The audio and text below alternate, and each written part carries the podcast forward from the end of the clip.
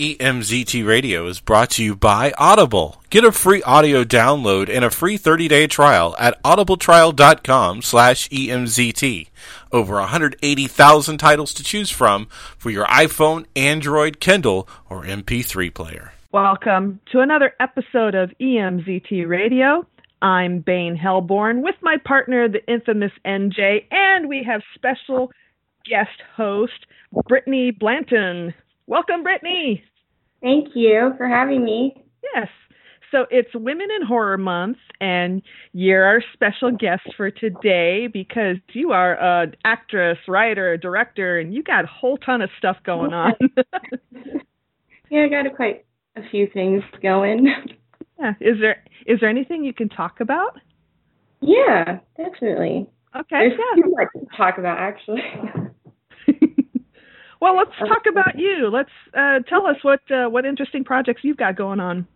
Um, right now, I'm my main focus currently is casting my next short film, which is called Ambrosia. Um, it centers around two characters, a couple, and they decide to venture into the woods, and then it doesn't go as expected. Ah. Um, yeah. It never does, does it? I was like, that sounds very vague and just open, but I didn't want to give a lot away since it's a short. Well, yeah. so, how, how long is the short?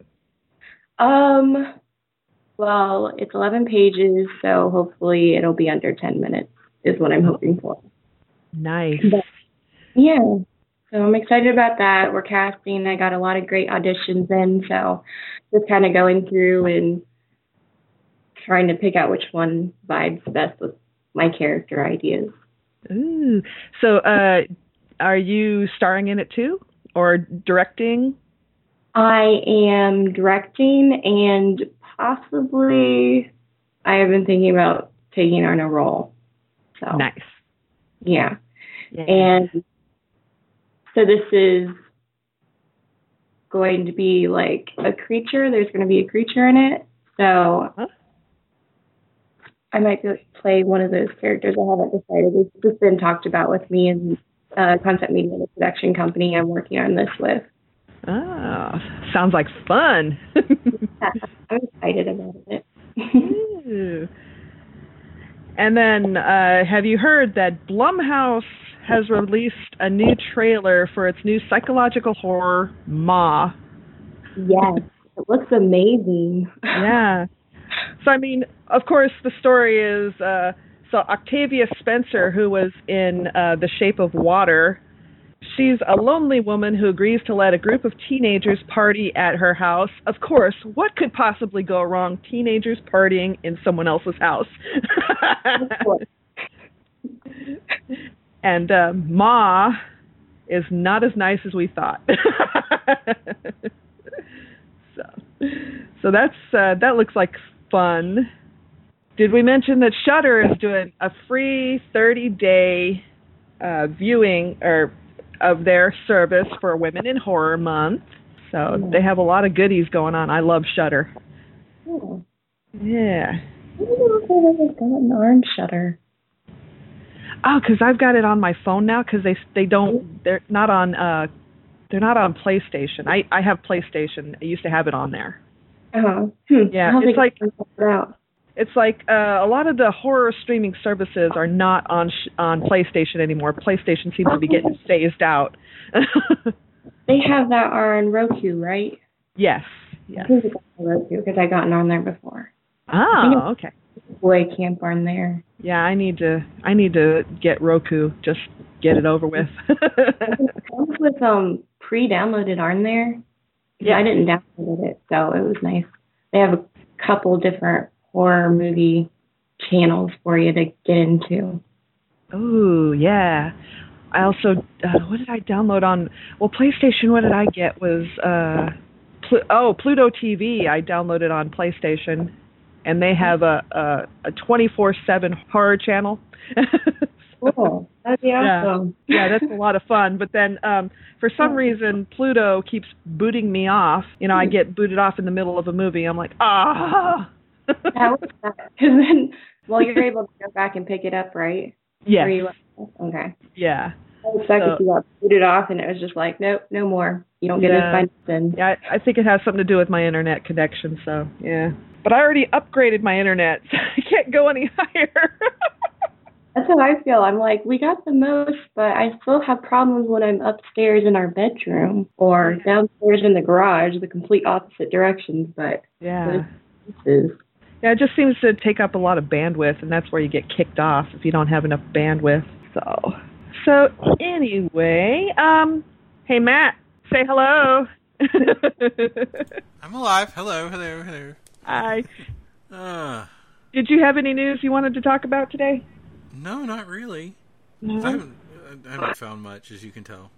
Yeah, that's yeah. I didn't find much either. It's been a Sunday. slow news week. Slow news week, yeah. Other than I put out two podcasts just a couple of days ago. oh, awesome. Yeah, one was three hours because it featured a, a local um, ghost tour guide. Oh, cool so I recorded. Uh, I went on one of her tours and I recorded the whole tour. So that was like almost two hours. That'd be really cool though. They let you do that. Yeah. Very cool. Yeah, and uh, we even have EVP sessions. You should take a listen. You can hear the the spirits talking to us through the spirit box. It's hilarious. I um, me and a lady. I used to work at a tanning place um, when I was younger after high school, and like she came in, her name was Joyce, she's the sweetest lady, and we both got to talking and how we were both into like the paranormal and ghosts and stuff. And so her family actually used to go out to cemeteries and go ghost hunting. So they invited me a couple times and it was really cool. We got um she brought her little um grandson. He was a I mean he was little but old enough to come. Okay. And he we didn't get much until like he started talking um, in like the children's part of the cemetery, and he got this like little boy voice oh. talking on the thing. Man, that's so old. But then we oh. actually did one in the tanning place where I worked because we both were talking about how creepy we felt in there, like if we were by ourselves or whatever. But we got a kind of cool things. We got lots of orbs and stuff, and we got some voices. So it was really cool. Yeah, it's. Yeah. I love that stuff.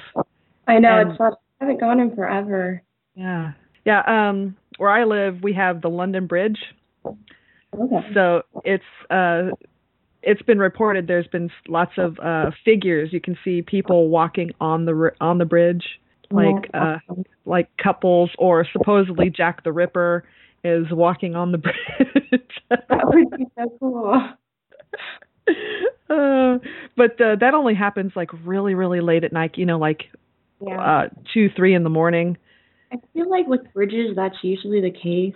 We yeah. had like one growing up by our house called Crybaby Bridge, and it was it was in a very creepy place. It was like back in the woods, and there was like no nothing around, no houses, and the trees came up like around the bridge, one of those type of things. Mm-hmm. And then I think that people, it was just the squeaking of the bridge. I don't think, but there was some story I can't remember now. But yeah, something with bridges, and it has to be super late. I feel. Mm.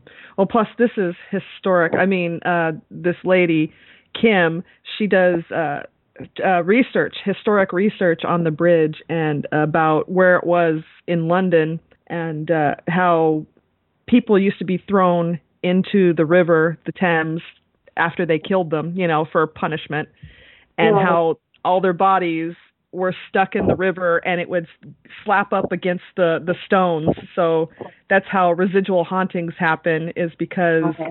the the bodies and and everything is in, imprinting itself on the bridge so I mean, yeah i was like that's, wow that's kind of a uh, i don't want to say cool because it's like sad and everything but it's yeah. an interesting history for sure for the bridge. yeah I found, yeah, a lot of the stories are very tragic. I mean, the way they they did the punishments, especially the beheadings, you know, where they put uh, heads on spikes. so, and uh, well, I was like, people want to stay in line more. Like, well, I don't want that to happen to me. Yeah, I mean, what they did to William Wallace alone is he should be on there because I would be pissed off if they did what what they did because yeah. uh, they they didn't just they didn't just hang him I mean, they hung him until he passed out. Then they knocked, they cut him down, then they disemboweled him and cut him into pieces and mailed some of his pieces all over town and then threw the rest in the river. like what? Wow. I'm really glad we've come a long way since then. Everybody, like our punishments and stuff. It was the most Of course. it was the most brutal thing I ever heard. But you know, the the English were pissed at William Wallace at the time, so Oh well, of course, of course they would be. I mean, that was the original Scottish independence movement for crying out loud. yeah. But I mean, he went through such a brutal uh, death. I was like, wow, he should be haunting the bridge. Maybe he is. It's just too late for anybody to be up to notice. yeah. Yeah, it's well the bridge is on a main road, so I don't know if he can be seen. Oh, okay. Yeah, because it's always busy. Even because it's my town is kind of a party town, so everybody's up and causing ruckus, ruckus and fracas and mayhem.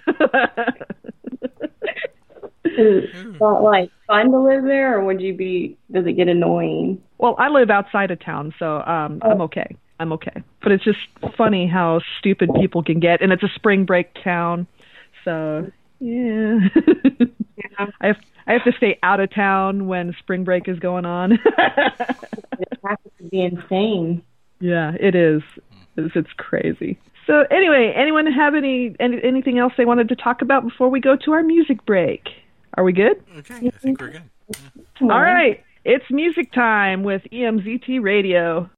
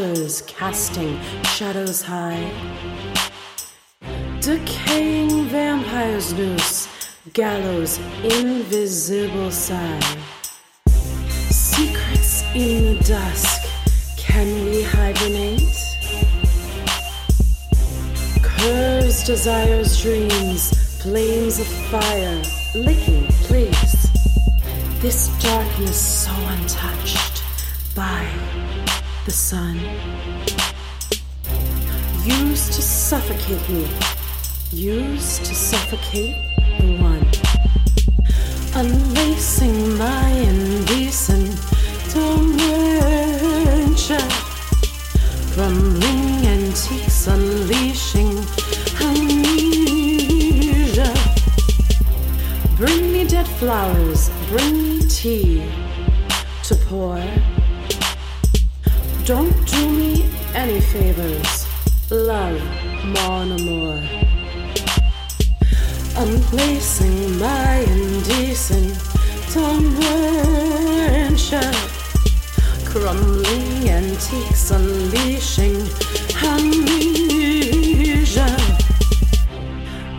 Overgrown, the stench of all is vile. And evil extinguish the flame. Child, don't, don't, don't,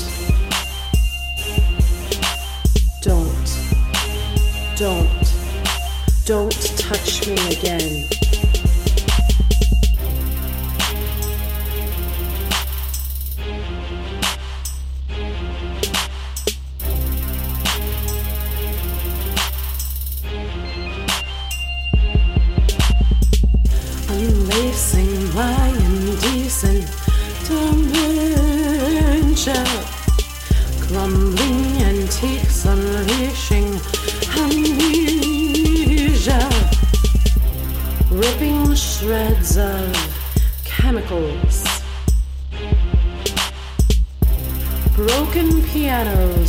Me cynical.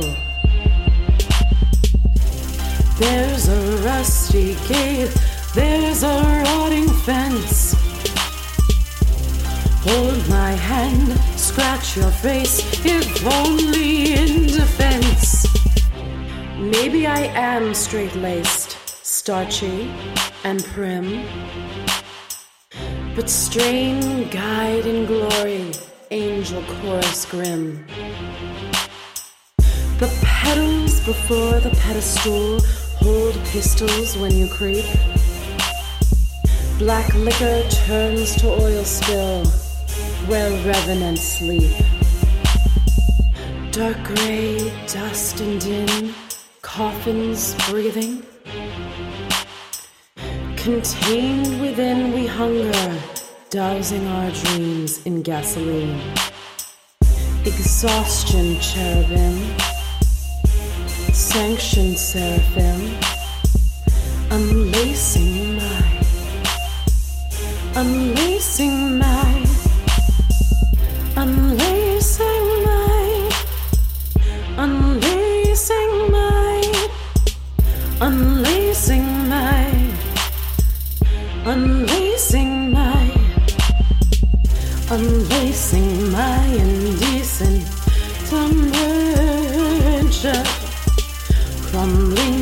crumbling antiques unleashing amnesia.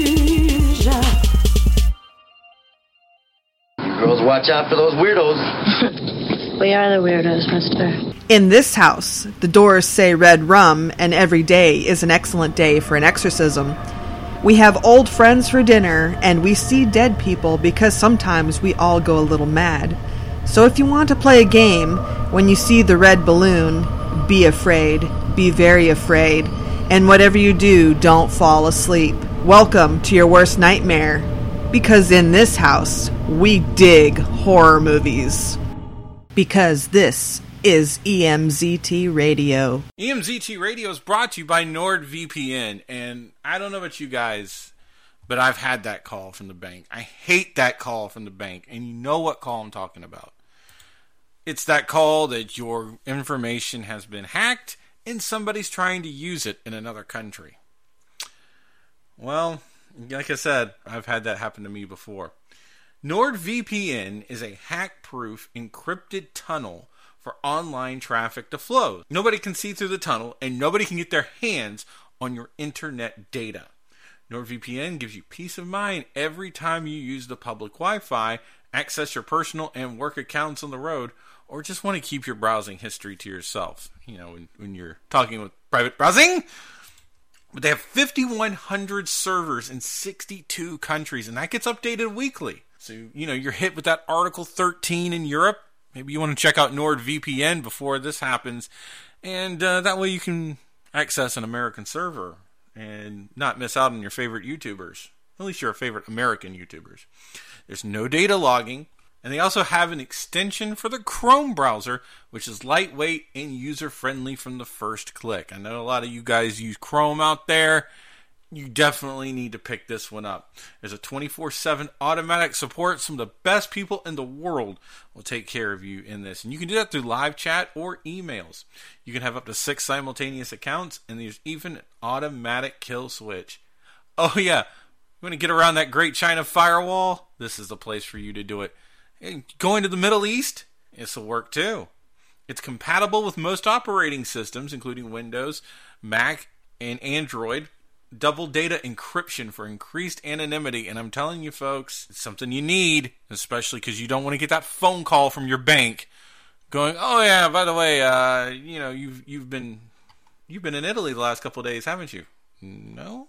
Onion over VPN servers, unlimited bandwidth. They accept all the major credit cards, PayPal, and Bitcoin. Dedicated IPs available on request, and free security extras. You can try them right now, risk free, 30 day money back guarantee, and they've got that CyberSec suite and an ad blocker. Folks, this is something you definitely need to have.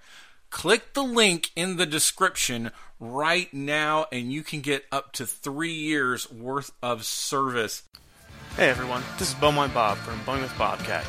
You can listen to me live every Monday night at 10 p.m. Eastern at sfdradio.com, where I'm bringing you the best of the worst in cheap booze, talking bum wine, beers, 40s, malt liquor, and more.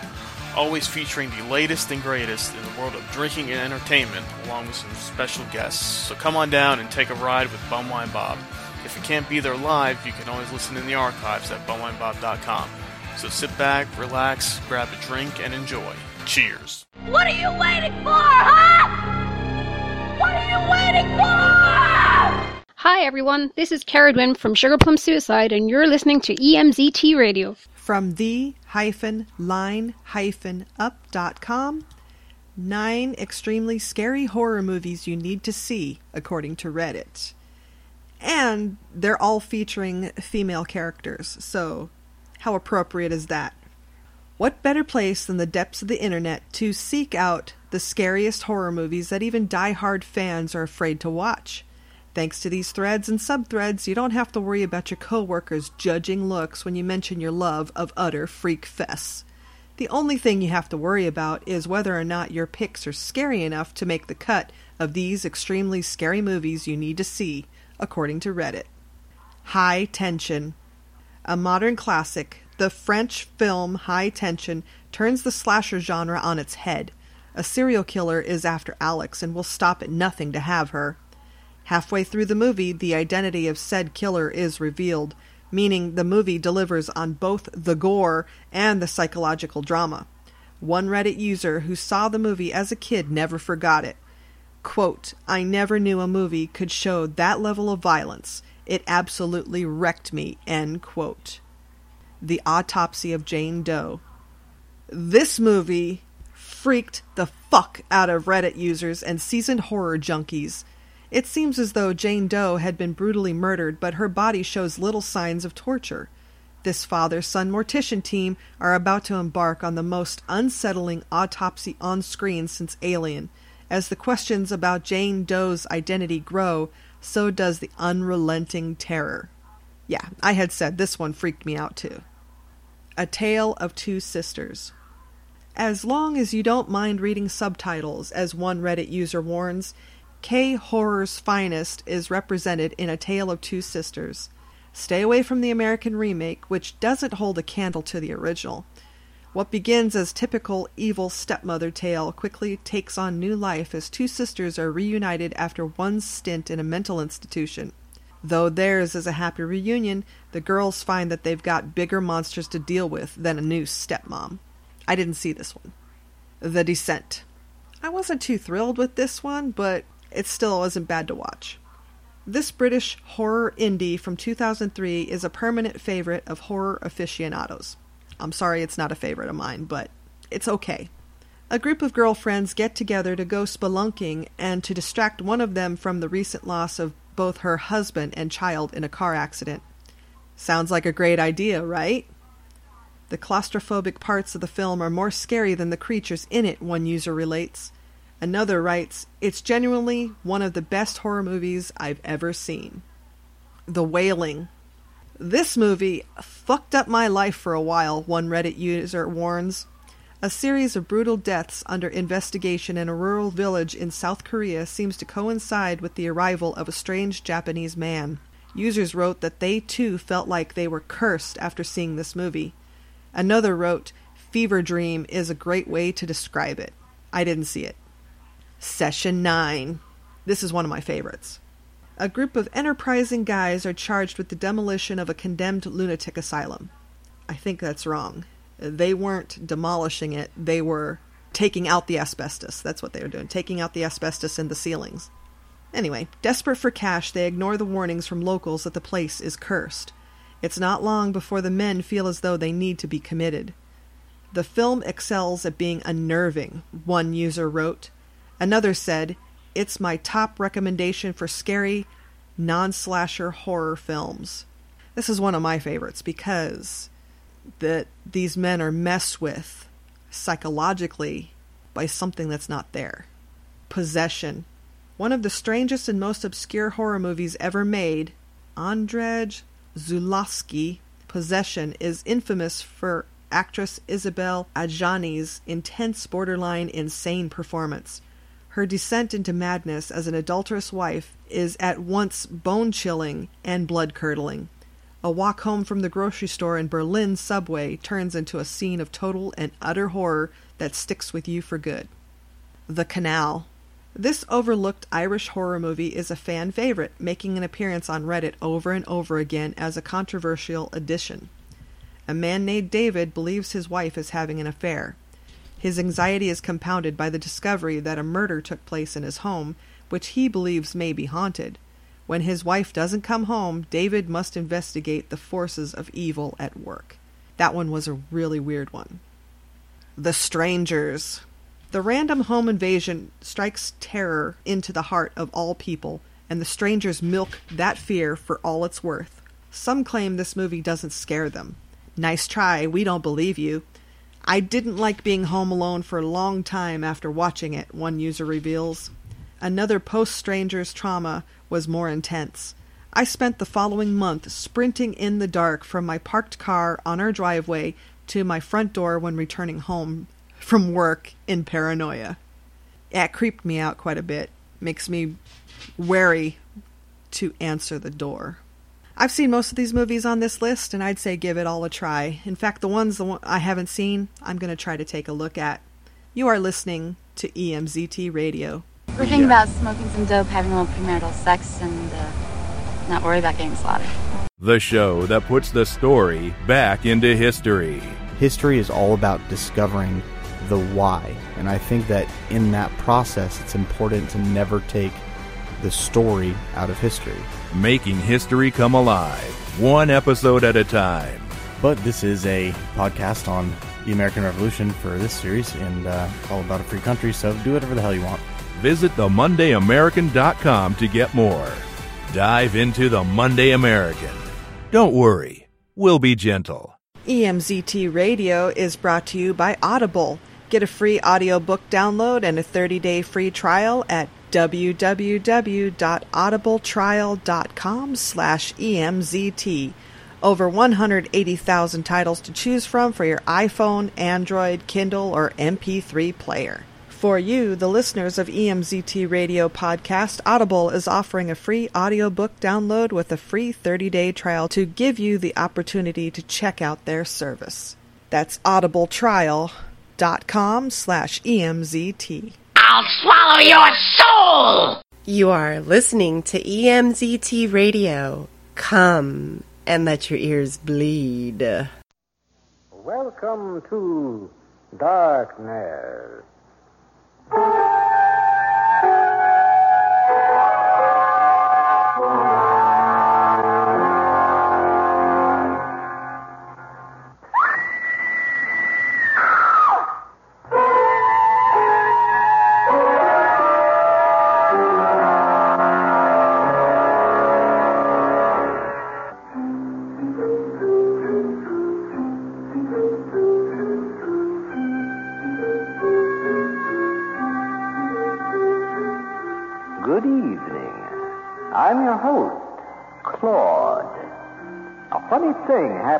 Way to the studio tonight.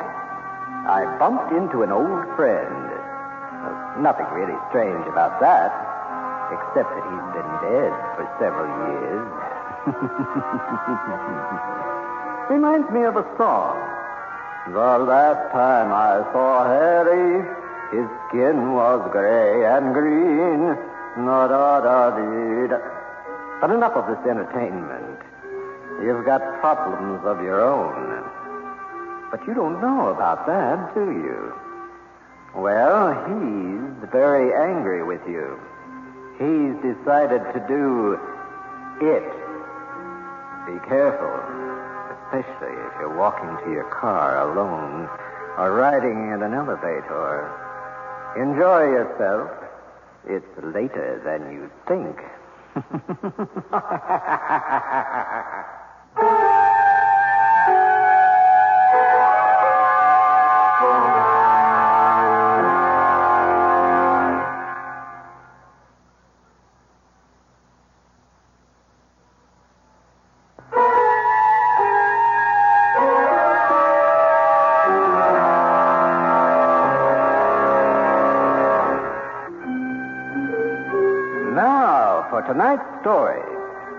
simple study in charm called Catch Kill.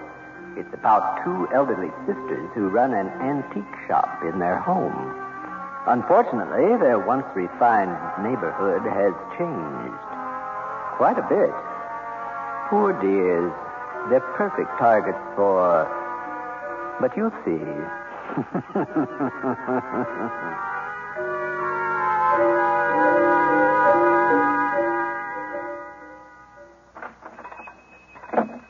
Hello? Anybody here? Uh, Miss Agnes? Miss Josephine? Coming, coming. Ah, afternoon, Miss Agnes.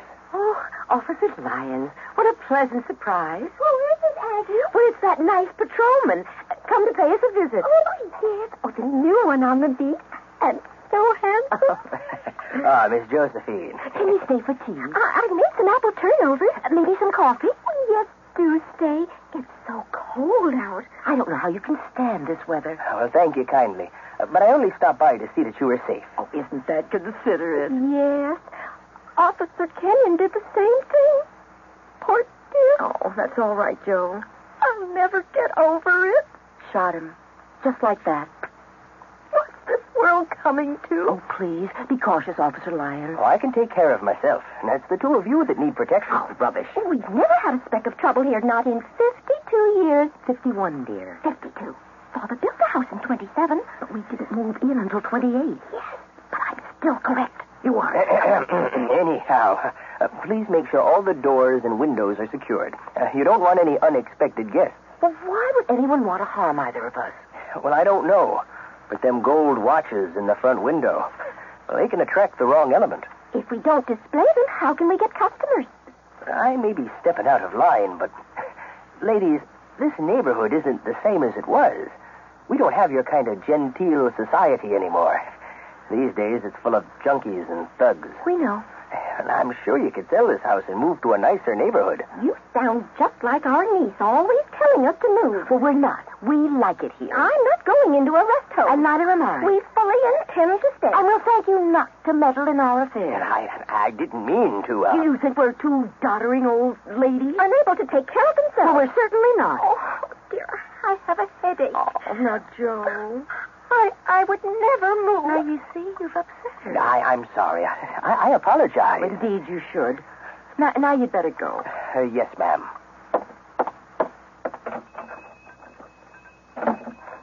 I don't like him anymore. Neither do I. Next, he'll be telling us what to eat. The police are so meddlesome today. Always interfering. Well, we'll go on about our business like like nothing happened. Of course. Aggie, Yes, dear. Can I feed the fish next time? Isn't it your turn anyway? No. I'll trade with you. You can make the cherry cobbler. All right. Oh, goody. There's something about feeding them. Well, I enjoy it. You're such a good sister. Oh, fiddlesticks. You always could twist me around your little fingers. Aggie, when can I do it? As soon as the opportunity presents itself. Now, don't stand around lollygagging. There's work to be done. Change the display in the window. Oh, yes. I'll put out the gold coins. Right. Oh, there's such an eye catcher. I'm sure someone will stop. My, my. Hello? Hello, Aunt Aggie? Oh, Carol. How are you, dear? Fine. Is everything all right? Never better. You sure? Oh, yes. Joe and I are just going to rearrange the window display. Did Mr. Newmark call? Who? Mr. Newmark, the real estate agent. Oh, yes. Did you make an appointment? Why should we? Because he has a client interested in your property. I'm certain of that. Aunt Aggie, I don't mean to meddle, but, But you are, dear.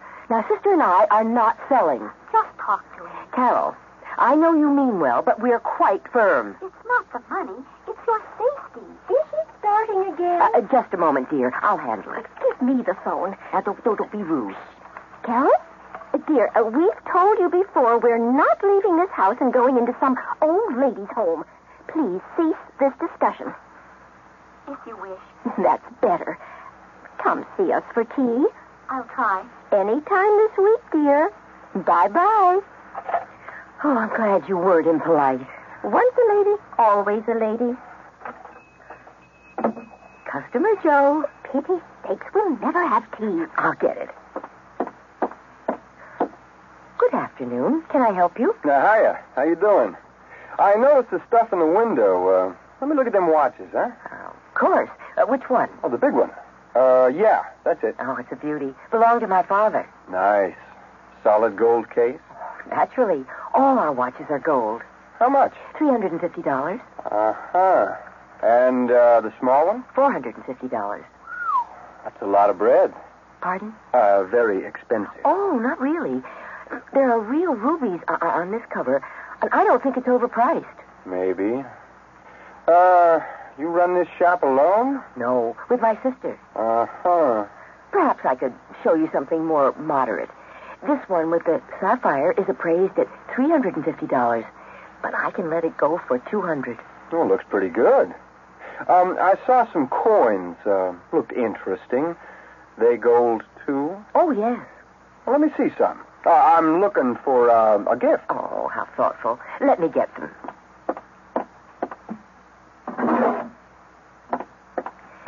Ah, here we are. Nice. Uh, just the two of you run this shop? Yes. Joe and I have lived alone for years. No pets? Oh, no. We're allergic to animals. Yeah. Yeah. Well, I, I can't choose. I like everything Oh, here. well, you know, so many people say that. Mm, so I think I'm going to take the whole lot. Don't move, lady. Oh, d- d- don't shoot. Smart. Get your sister. Oh, uh, J- J- Joe. Uh, Josephine. uh, would you come out here, please? What is it? Oh, my. Do as I say, or else. Oh, yes, yes. Get a bag. Start putting the stuff in it. Move! Even the coins we have in the pantry, Josephine. yeah, them too. Oh, no. We all go in together. I ain't falling for that one. You shouldn't have said anything. I'm sorry. Where you got him? Oh, please, don't hurt us. Just give me the coins, eh? Oh, Aggie, do something. Uh, let's have the money. Here, in this box. Give it. If you insist. Uh, uh, my eyes! My eyes! Uh, my face is on fire. Get his pistol. I have it. Uh, what'd you do? My eyes! Give him a damn towel, Joe. Isn't that chemical spray marvelous? Yes. I love the name, Mace. It sounds so fine. Oh, my eyes. I may go blind. Too bad. Look, I didn't mean any harm. Fiddlesticks. You would have robbed us and maybe killed her. And you're going to get what you deserve. Hey, don't call the cops. I'm a two-time loser. This trip could be for good. Oh, we never call the police. Huh? Josephine and I dispense justice right here. Precisely. Now, uh, let me think. Assault with a deadly weapon, grand theft, and rudeness. That's plenty. Look, don't point that at me, huh? Oh, I wouldn't shoot you. Not yet. How do you plead? Guilty? Uh, yeah, I guess. Therefore, you must pay the penalty. Down those steps. What? Do as she says. Down the cellar. No, listen, uh, can't we talk this over? Move. I know how to use this. Okay, okay. This way, young man.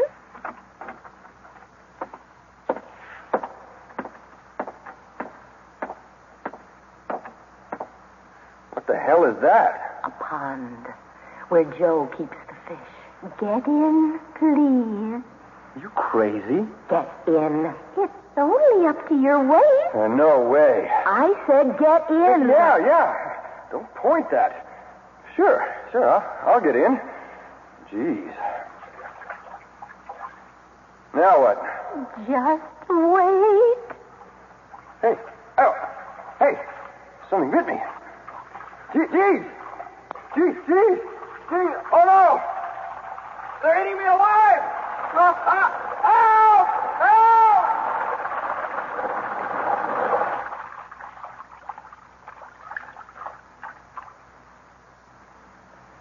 Weren't they hungry? Oh, yes.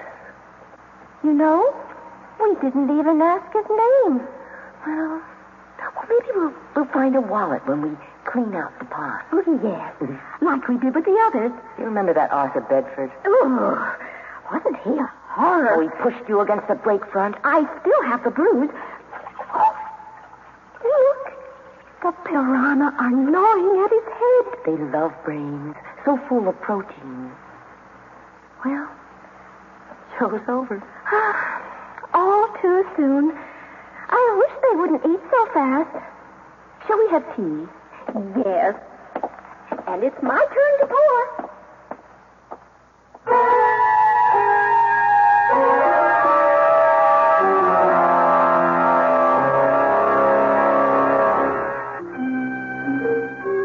Markham girls are no shrinking violets, are they?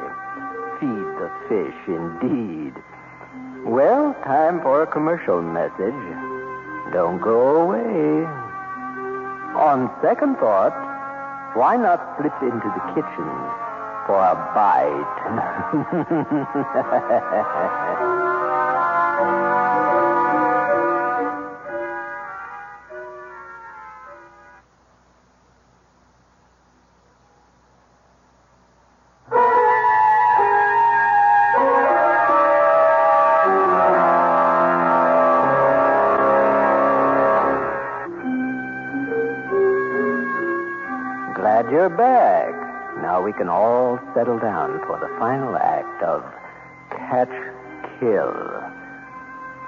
Aggie and Joe's niece, Carol, has come to tea.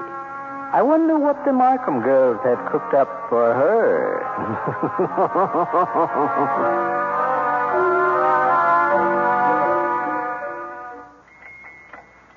Another petit four, dear? No, thank you, Aunt Joe. I know you don't want to discuss this. Well, then let's not. We haven't had a peaceful tea in days. Customers arrive at the worst time. But just the other day, this nice man wanted to take almost everything. But we wouldn't come down on the price. And he left us. You haven't sold anything in months. Nine months and 17 days, to be exact. This isn't the kind of neighborhood to. Aunt Joe, watches and coins only attract thieves. We've never been robbed. Yes, I can't understand that. Aunt Aggie, I, wa- I would like you to consider. Absolutely not. We were raised here, and we shall pass on from here. Father said we should never sell our home. Precisely. Things have changed. It's not the same. Oh, if anything happened to either of you, I'd never forgive myself. We can take care of ourselves. And we have that wonderful chemical spray to protect us. Oh, my. I don't think there's much left. I'll buy you another. Why not two? Oh, uh, uh, just in case. Good thought. Oh, I'm going to be late for the hairdresser. Seeing your young man this evening? Yes. We'd love to meet him, dear. Oh, now, Joe, why should she bring her beau to see two old biddies? I'd love you to meet Charles. Why not Sunday for tea? Oh, wonderful. This is too exciting. We can use the good silver. And the lace tablecloth. Oh, yes. Now, now, scoot, scoot, scoot. Young lady, you must look your best for your Prince Charming. I'll bring the spray for you on Thursday. In the meantime, please be careful. Oh, don't fret, dear. We'll stay inside. And feed the fish.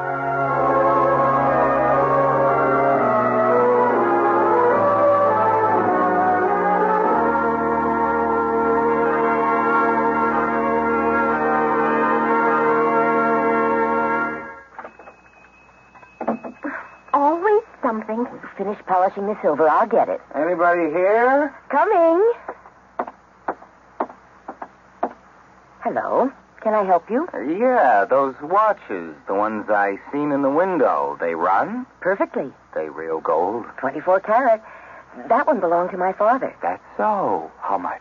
Well, it's worth $350, but you can have it for 200 Expensive. Our gold coins are, are more reasonable. Yeah? Well, let me show you. There we are. Now, those are double eagles, and those are commemoratives. Solid gold. Sold to the gent with the switchblade. no noise, I'll cut your head off. Oh, don't, don't, don't hurt me. You, you can have everything. No kidding. Call your sister. Call her. Joe. Joe. Please, come here for a moment. All right. Oh, no! Stand over there. Try anything, and I'll put this in her eye. Clean out the case. That's it. Even the gold coins we have in the bag? Oh, Josephine. Them too. Oh, why did you tell him? I'm sorry. Where you got 'em? In, in the pantry. Go ahead. The two of you. Move it. Here. Guess I hit the jackpot. You certainly did. Oh, my eyes. I can't breathe. Take his knife. I'm blind. I'm blind. Club him, Joe. Club him. Oh.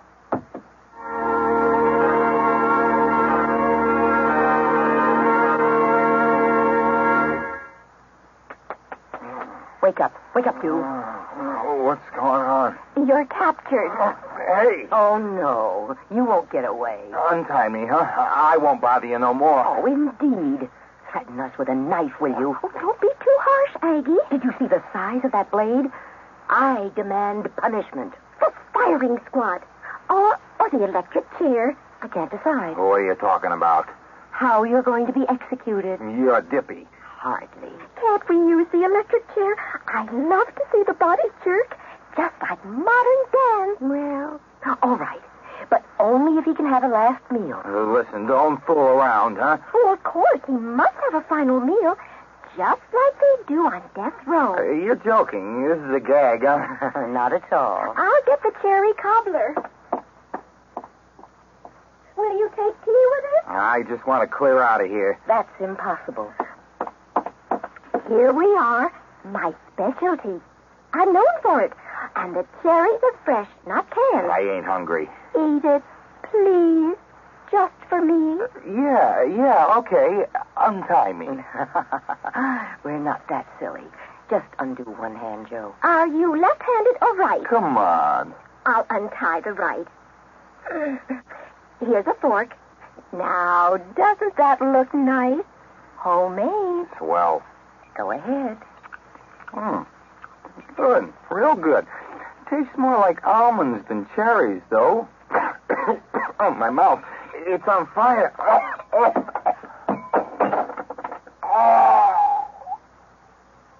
Oh, I love it when they convulse.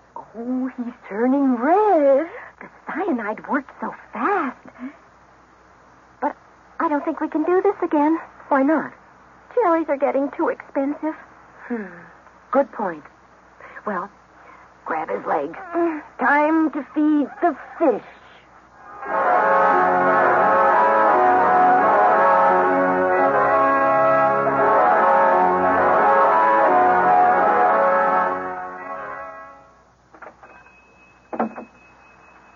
Aunt Aggie? Aunt Joe? Hello? Hmm, must be in the kitchen. Hello? Strange. Oh, cherry cobbler. My favorite. Just a bite. Don't touch that. Ah. You Scared me. Don't eat that. All right. What are you doing here?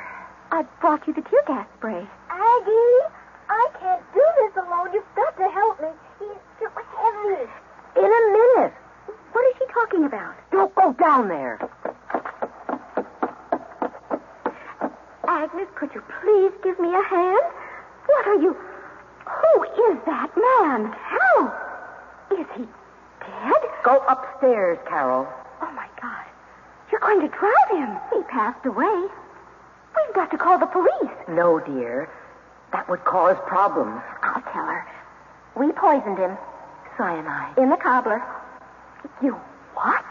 He was going to rob us. Now we're disposing of the body. I'll give you a hand, dear. Yes, yes. No, more. Um, more? More. A little more. Watch, dear. It's very exciting. The piranha are starved. Piranha? Of course.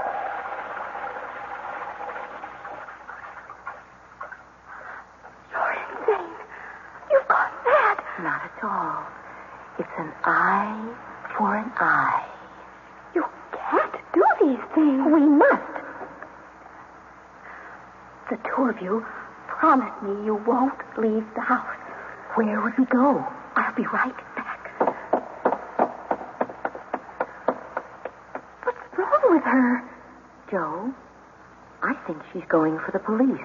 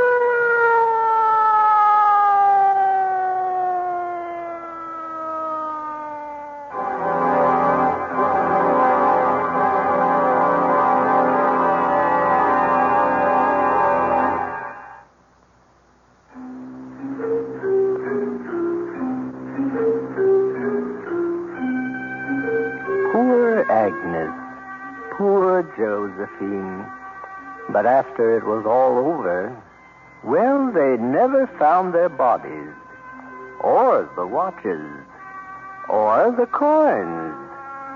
That tells you something, or does it? Are they or aren't they? Only the piranha know for sure.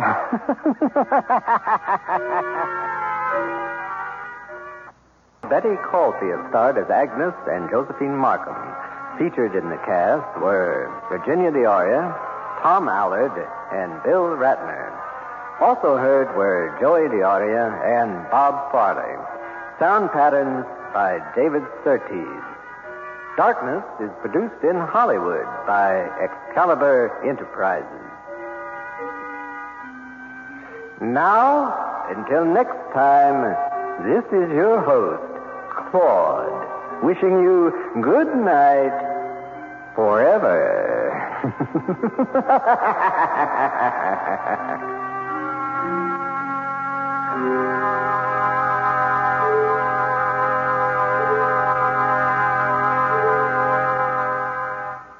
Keep calm and don't go swimming. Don't have sex. Don't smoke. Don't drink. Don't go out. Don't split up. Don't run from the killer. If you trip, get up and run. And above all, turn on the stupid light before entering any room. Unless you do want to die. Just some friendly tips to save your life in a horror movie. From your friends at EMZT Radio.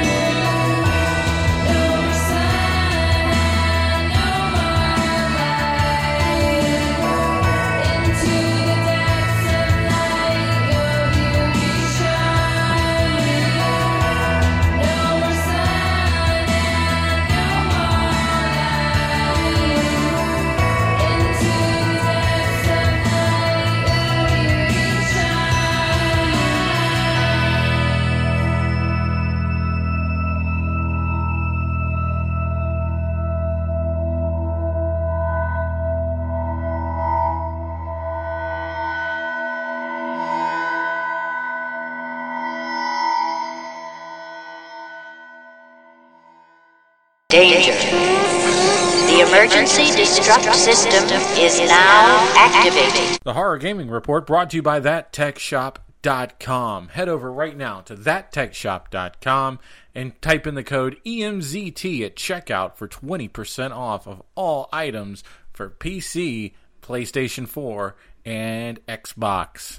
And now it's time for the Horror Gaming Report from Complex.com 10 of the most evil women in video games. Villains, bosses, end guys, they're what drives us forward level after level, and their inevitable defeat is what gets us to keep picking up the controller death after death. They are the plot devices that drive the engines of all truly memorable games. But what about the villainesses? The lady bosses that taught us how females can be far deadlier than the males. Maybe they made you toss your controller across the room in frustration or helped to change your perception of women in general. Whichever one it was, this list will run down some of the video game's most dangerous lady bosses. Carmen Sandiego. Where in the world is Carmen Sandiego? As far as video game lady baddies go, Carmen is pretty tame. She was more a glorified middle school teacher than anything else, but thanks to her, we learned the capitals of all the countries in South America and the real reasons behind the War of 1812. Players spent over 20 years chasing the red trench coat and fedora wearing beauty around the world. Driving us forward was the hope of finally putting the head of Vile, the ring of international thieves, behind bars.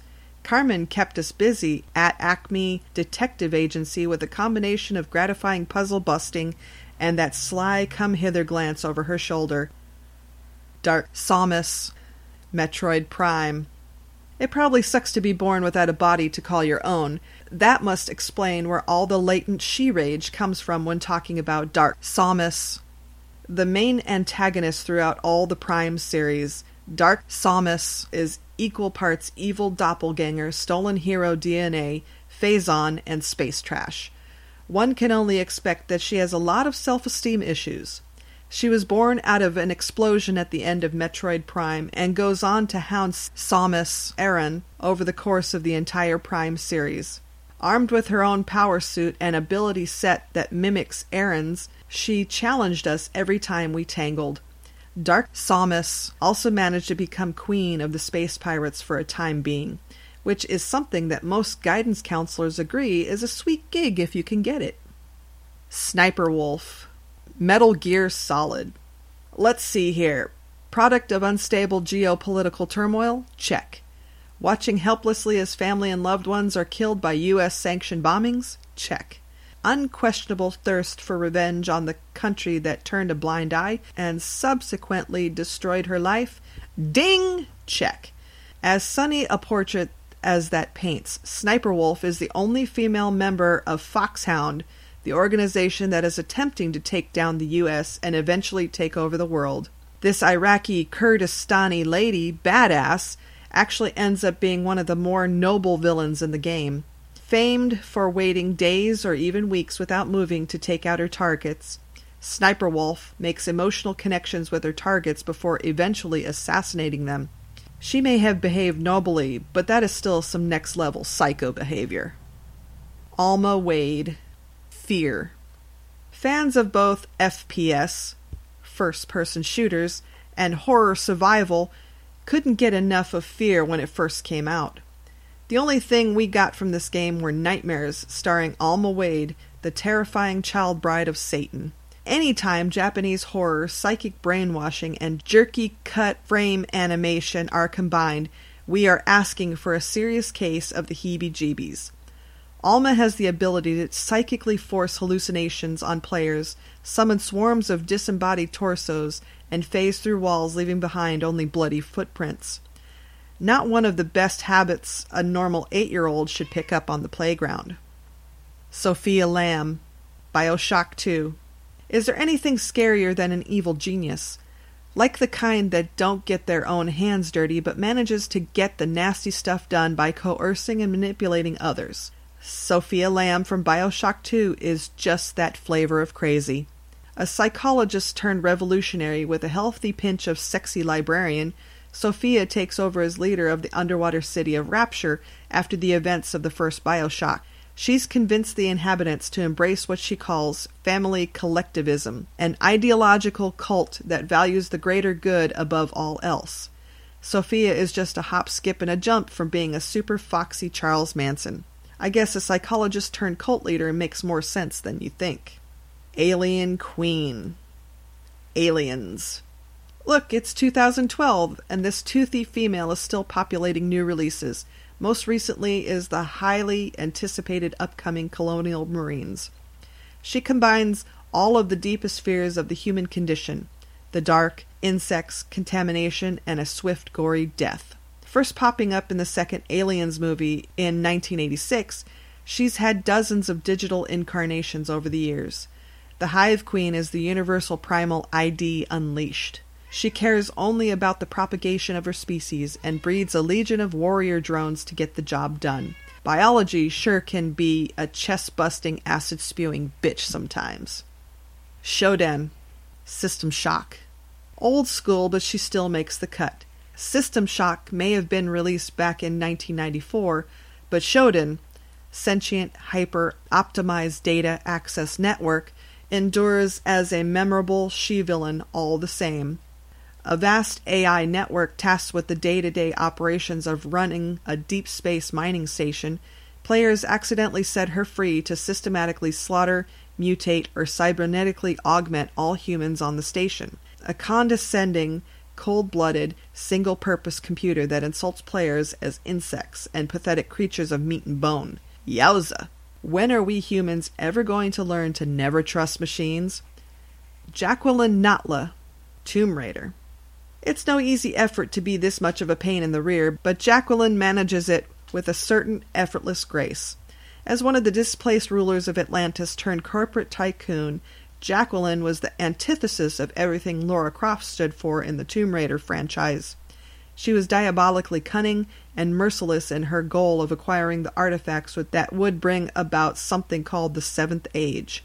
Jacqueline was the amazing female baddie because she embodied all of the elements that made the Tomb Raider series great history, mythology, and fantasy. Also, she wore an awesome pantsuit that left room for her demon wings. GLaDOS. Portal. There hasn't been a more universally loved and embraced villainess in a long time since GLaDOS in the Portal series. Witty, passive aggressive, quirky, and simultaneously discouraging, GLaDOS was like a private school tutor you didn't have to pay to make you feel dumb. Responsible for testing and maintenance at the Aperture Science Research Facility, she was also responsible for murdering the whole staff with a deadly neurotoxin. A bloodthirsty AI's work is never done.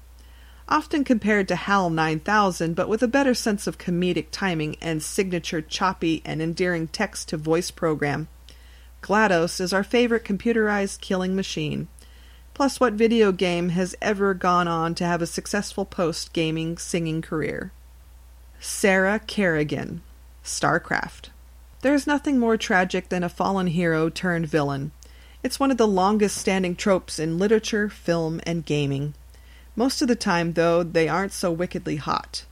That's right, the biggest baddie of the ladies is Sarah Kerrigan, Queen of Blades. Once one of the most elite Terran psychic agents in the whole StarCraft mythology, she tragically gives her life at the closing of the first game. She's then reincarnated as the Zerg human hybrid and goes on to take total control of the Zerg swarm. The depth, vulnerability, and complexity of the character is what makes Kerrigan Queen Baddie of them all. She combines all the traits of the bad girl sexy, damaged, and evil. What other woman could overthrow the overmind of the Zerg Empire and threaten the entire universe with utter destruction? I'd call that marriage material right there. And you are listening to EMZT Radio. Dungeons and Dragons. Satan's game. Your children, like it or not, are attracted in their weaker years to the occult, and a game like D&D fuels their imagination and makes them feel special while drawing them deeper and deeper into the bowels of El Diablo. This afternoon, the Dead Alewives Watchtower invites you to sit in on an actual gaming session. Observe the previously unobservable as a hidden camera takes you to the inner sanctum of Dungeons and Dragons. Galstaff, you have entered the door to the north. You are now by yourself, standing in a dark room. The pungent stench of mildew emanates from the wet dungeon walls. Where are the Cheetos? They're right next to you. I cast a spell. Where's the Mountain Dew? In the fridge, duh! I want to cast a spell. Can I have a Mountain Dew? Yes, you can have a Mountain Dew, just go get it. I can cast any of these, right? On the list? Yes, any any of the first level ones. I'm gonna get a soda. Anyone want one? Hey, Graham, I'm not in the room, right? What room? I want to cast Magic Missile. The room where he's casting all these spells from. He hasn't cast anything yet. I am, though, if you'd listen. I'm casting Magic Missile. Why are you casting magic missile? There's nothing to attack here. I'm attacking the darkness. fine, fine. You attack the darkness. There's an elf in front of you. Whoa! That's me, right? He's wearing a, a, a, a brown tunic and he has gray hair and blue eyes. No, I don't. I have gray eyes. Let me see that sheet. Well, it says I have. Well, it says I have blue, but I decided I wanted gray eyes. Whatever. Okay, y- you guys can talk to each other now if you want. Hello. Hello. I am Galstaff, Sorcerer of Light. Then how come you had to cast magic missile? you, you, you, you guys are being attacked. Do I see that happening? No, you're outside by the tavern. Cool, I get drunk. There are there are seven ogres surrounding you. How could they surround us? I had Mordenkainen's magical watchdog cast. No, you didn't. I'm getting drunk. Are there any girls there? I totally did. You asked me if I wanted any equipment before this adventure, and I said no. But I need material components for all my spells, so I cast Mordenkainen's faithful watchdog. But you never actually cast it. Roll the dice to see if I'm getting drunk. Yeah, you are. Are there any girls there? Yeah. I did though. I completely said when you asked me. No, you didn't. You didn't actually say that you were casting the spell. So now there's ogres, okay? Ogres? Man, I got an ogre slaying knife. It's got a plus nine against ogres. You're not there. You're getting drunk. Okay, but if there's any girls there, I want to do them. There you have it. A frightening look into America's most frightening pastime. Remember that it's not your children's fault that they're being drawn into a satanic world of nightmare. It's their gym teacher's fault for making them feel outcast when they couldn't do one single pull up.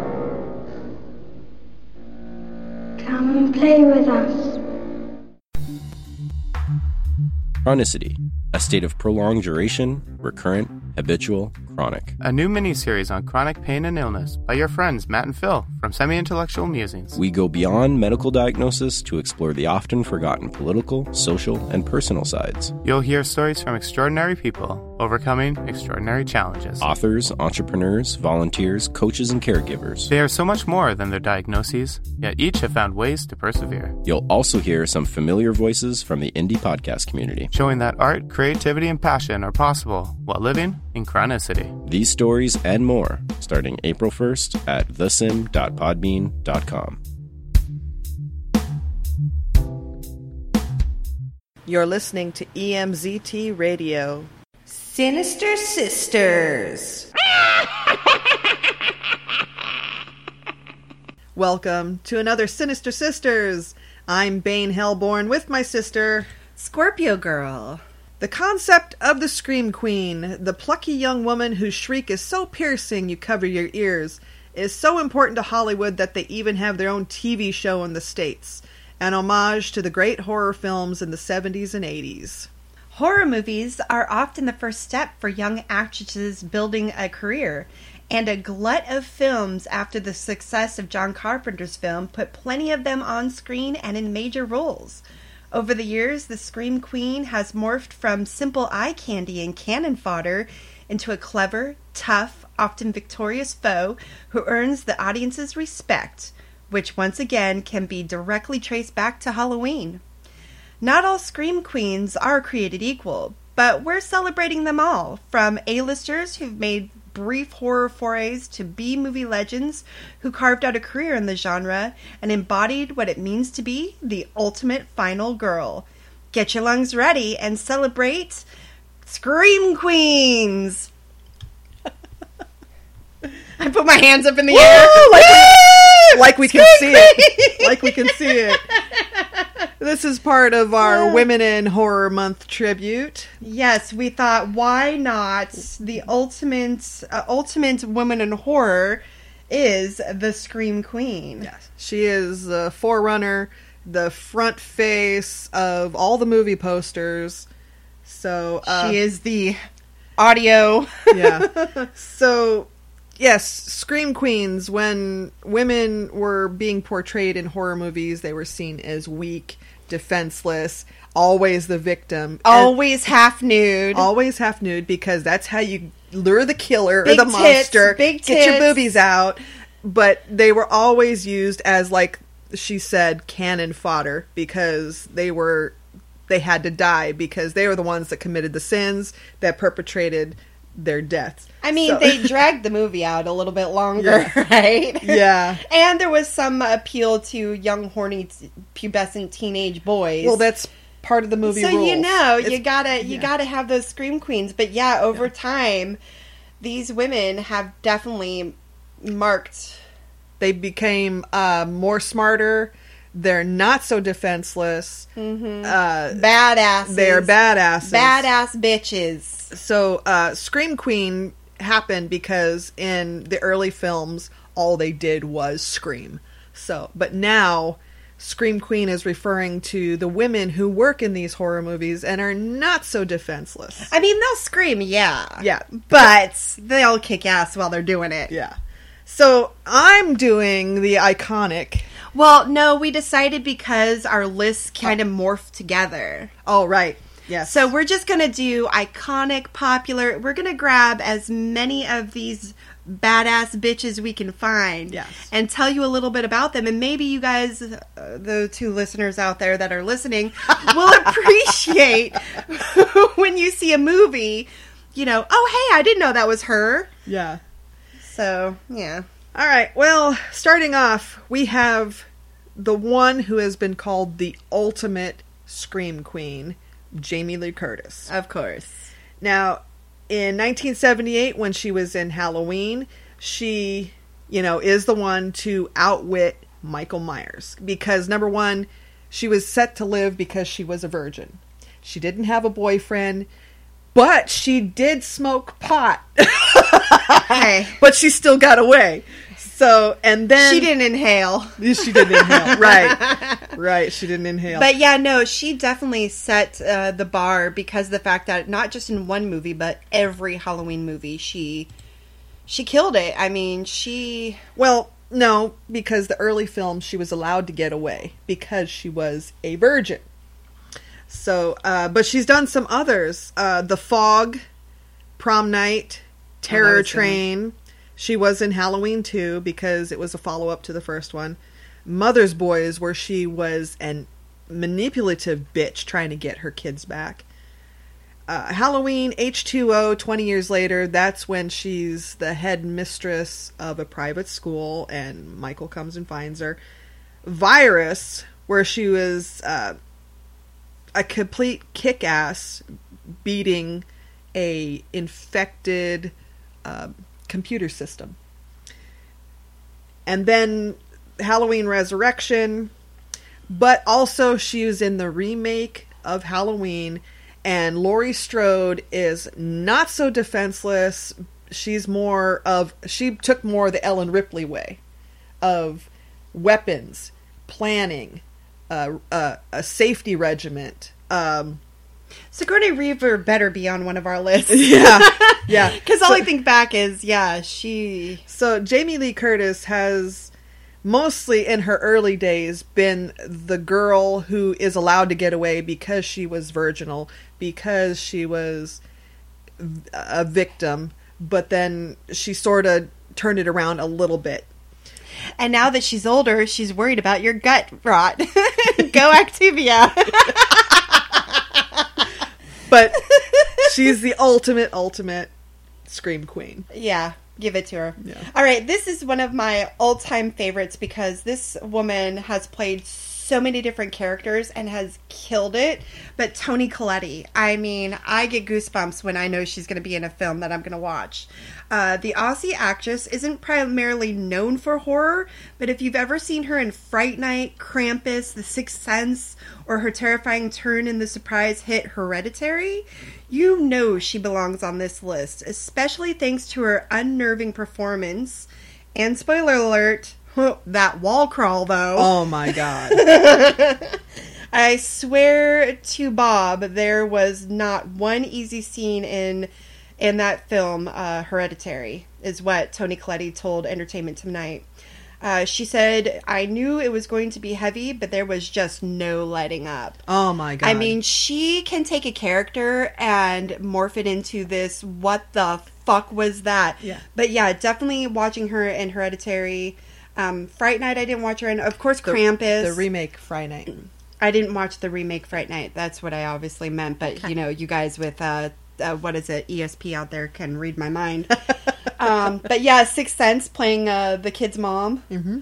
I love when Who didn't all- have a clue that he was that way. Yeah, I, I love her scene. Her scene though, when she's like, "Look at this face." Is this face upset? And you're like, ah. Yeah. Yeah. But yeah, no, she, in that movie Hereditary, I'm not a big fan because it didn't. I mean, this is for another subject. It didn't give too much, but the character. Oh, that wall crawl though. Oh my god. Shit. It's right up there with the spider walk from Exorcist. Oh. Yeah, it's It- right up it's creepy. You guys need to see this just to watch her do that. And also what she did to her neck. Remember? Uh, stop it! Stop it! Yeah. Stop it! Oh. yeah. Okay, but yeah, I, I I'm glad she's on this list because she really can do a scream queen. Yeah. Who do you got? Okay, we have uh, Jamie Lee's mom, Janet Leigh. Of course. Come on. Psycho, the famous, famous shower scene, only because Norman was tempted by her, so his mother came and took care of her. I mean, but that scream though, that actual scream, Yeah. With that, and she Yeah. just she keeps on screaming. The Yeah. blood's coming. She's still screaming. Which you might not know was actually chocolate sauce running down. well, I mean, drain. come on, black and white.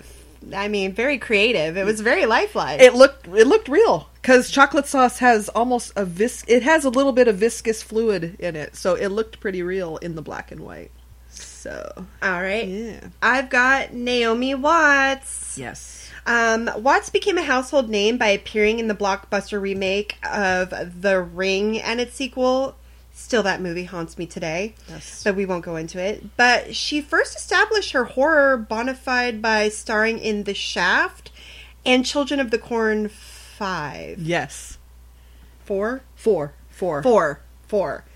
Um, so I mean she she's good. I mean, I'm sure there's many other horror films that I'm missing, but the Ring one was oh, It was terrifying. very terrifying and she Terrifying. did so well being that heroine in that. It it gave nightmares. Oh, I It still to this day yeah. I am haunted. Yeah.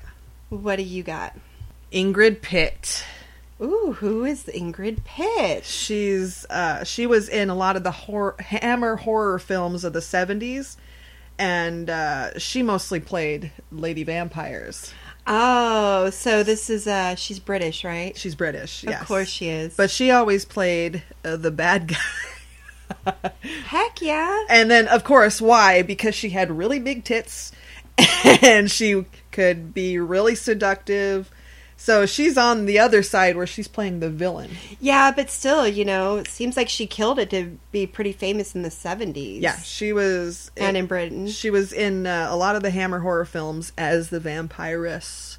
So yeah, she definitely belongs on list because she went the other way. She wasn't a victim. She, was, the monster. She was the predator. Yeah. Yeah. Well, I have someone that might shock you all, and that is Jessica Biel. Yes. Stepping into one of horror's most iconic roles would be a tough task for anyone, but, but Biel acquitted herself well as the eventual heroine in the Texas Chainsaw remake. Uh, despite it being her first major movie role, she has since compared the film experience to that of her Emmy nominated role on The Sinner. Um, explaining to Gold Derby, she said, You had to keep that level of fear and confusion and energy so high that it had to continue throughout the entire process. Um, I barely remember watching Texas Chainsaw Massacre remake, Remake. Yeah. but I do remember her in it. Yeah.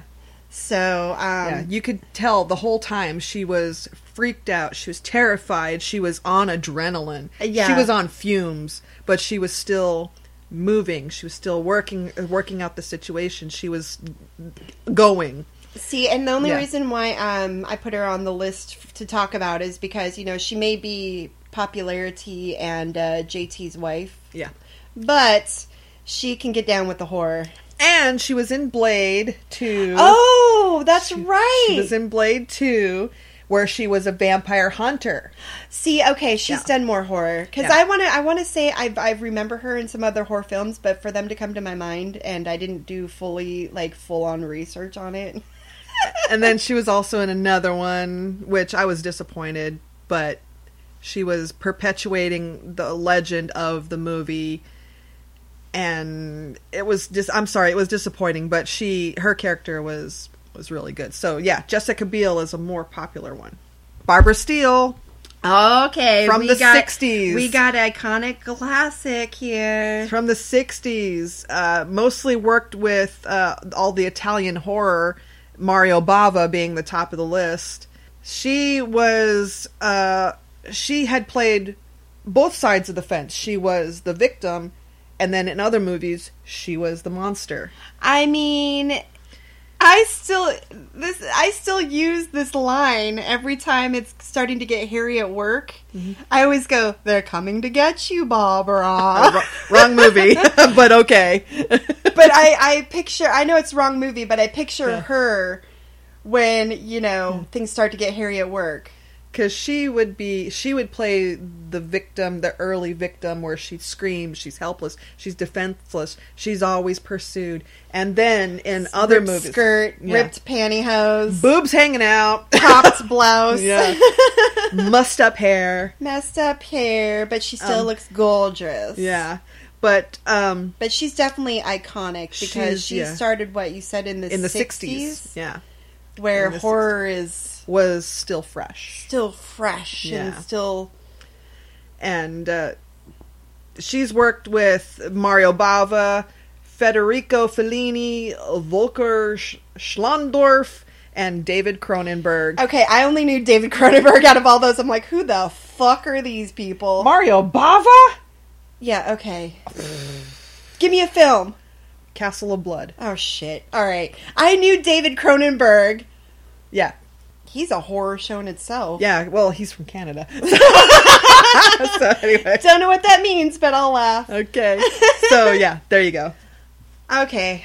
I have Debbie Rochon.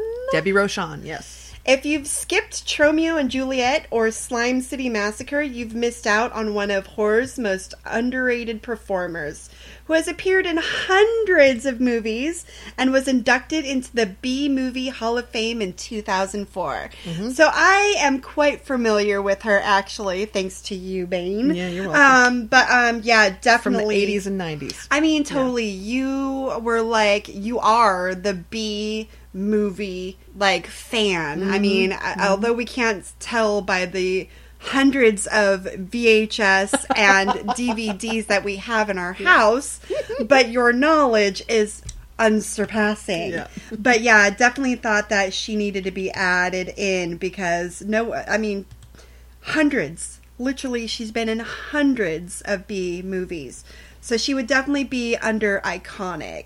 Okay. I would put her on a co- hundreds of B movies. Yeah, it's from the 80s. 80s but- and 90s. 80s and 90s, but still, she was in hundreds. But she started her work with Lloyd Kaufman. Well, and that's my ultimate. Yeah. uh, like, She's I- a tromaphile. I am a, such a tromaphile. Tromaphile. tromaphile. like, it would be such a bucket list to meet Lloyd Kaufman and just stare at him. Oh, you didn't see my picture I have? Yeah, I know you met him. Yeah. Yeah, I, I would love to just meet him just to stare at him and really creepily. Maybe get in one of his films that he's uh, not making anymore. Oh, he still is, actually. Well, Yeah. whatever happened to Fay Wray? Come on, we got to put her on. She's so, iconic. So yeah, Fay Wray, mostly known for the 1933 King Kong. Yes. She was one of the originals. Um, I mean, 1933. 33, yeah. She probably started it.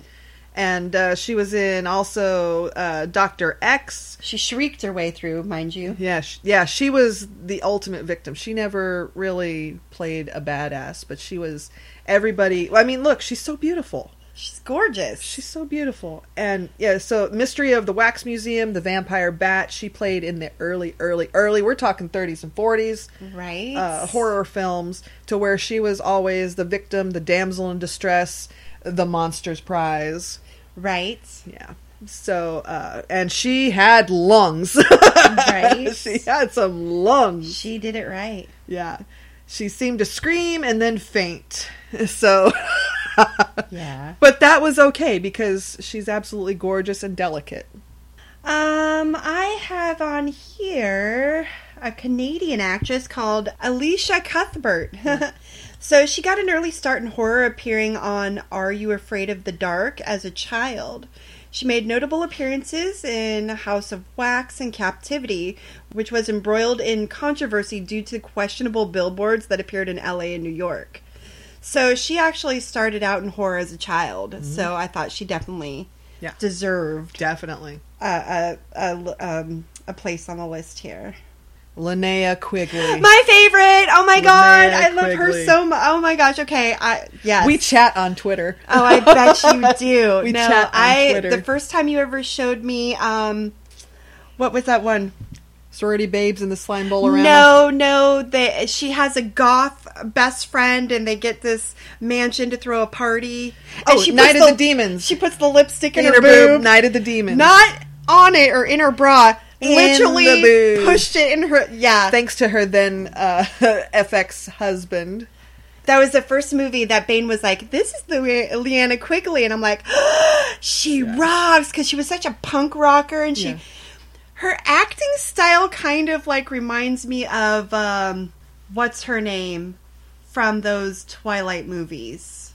Kristen Stewart. Yes, they've got that same kind of like. Uh, uh, uh, but man, when it comes down to like total kick-ass, dirty bitch, That was Sor- Sorority Babes in the Slime Bowl-orama, where she was the punk bitch. yeah. But in Yeah, uh, Night yeah. of the Demons, Night of the Demons. that I love that she was such a like you know mean girl.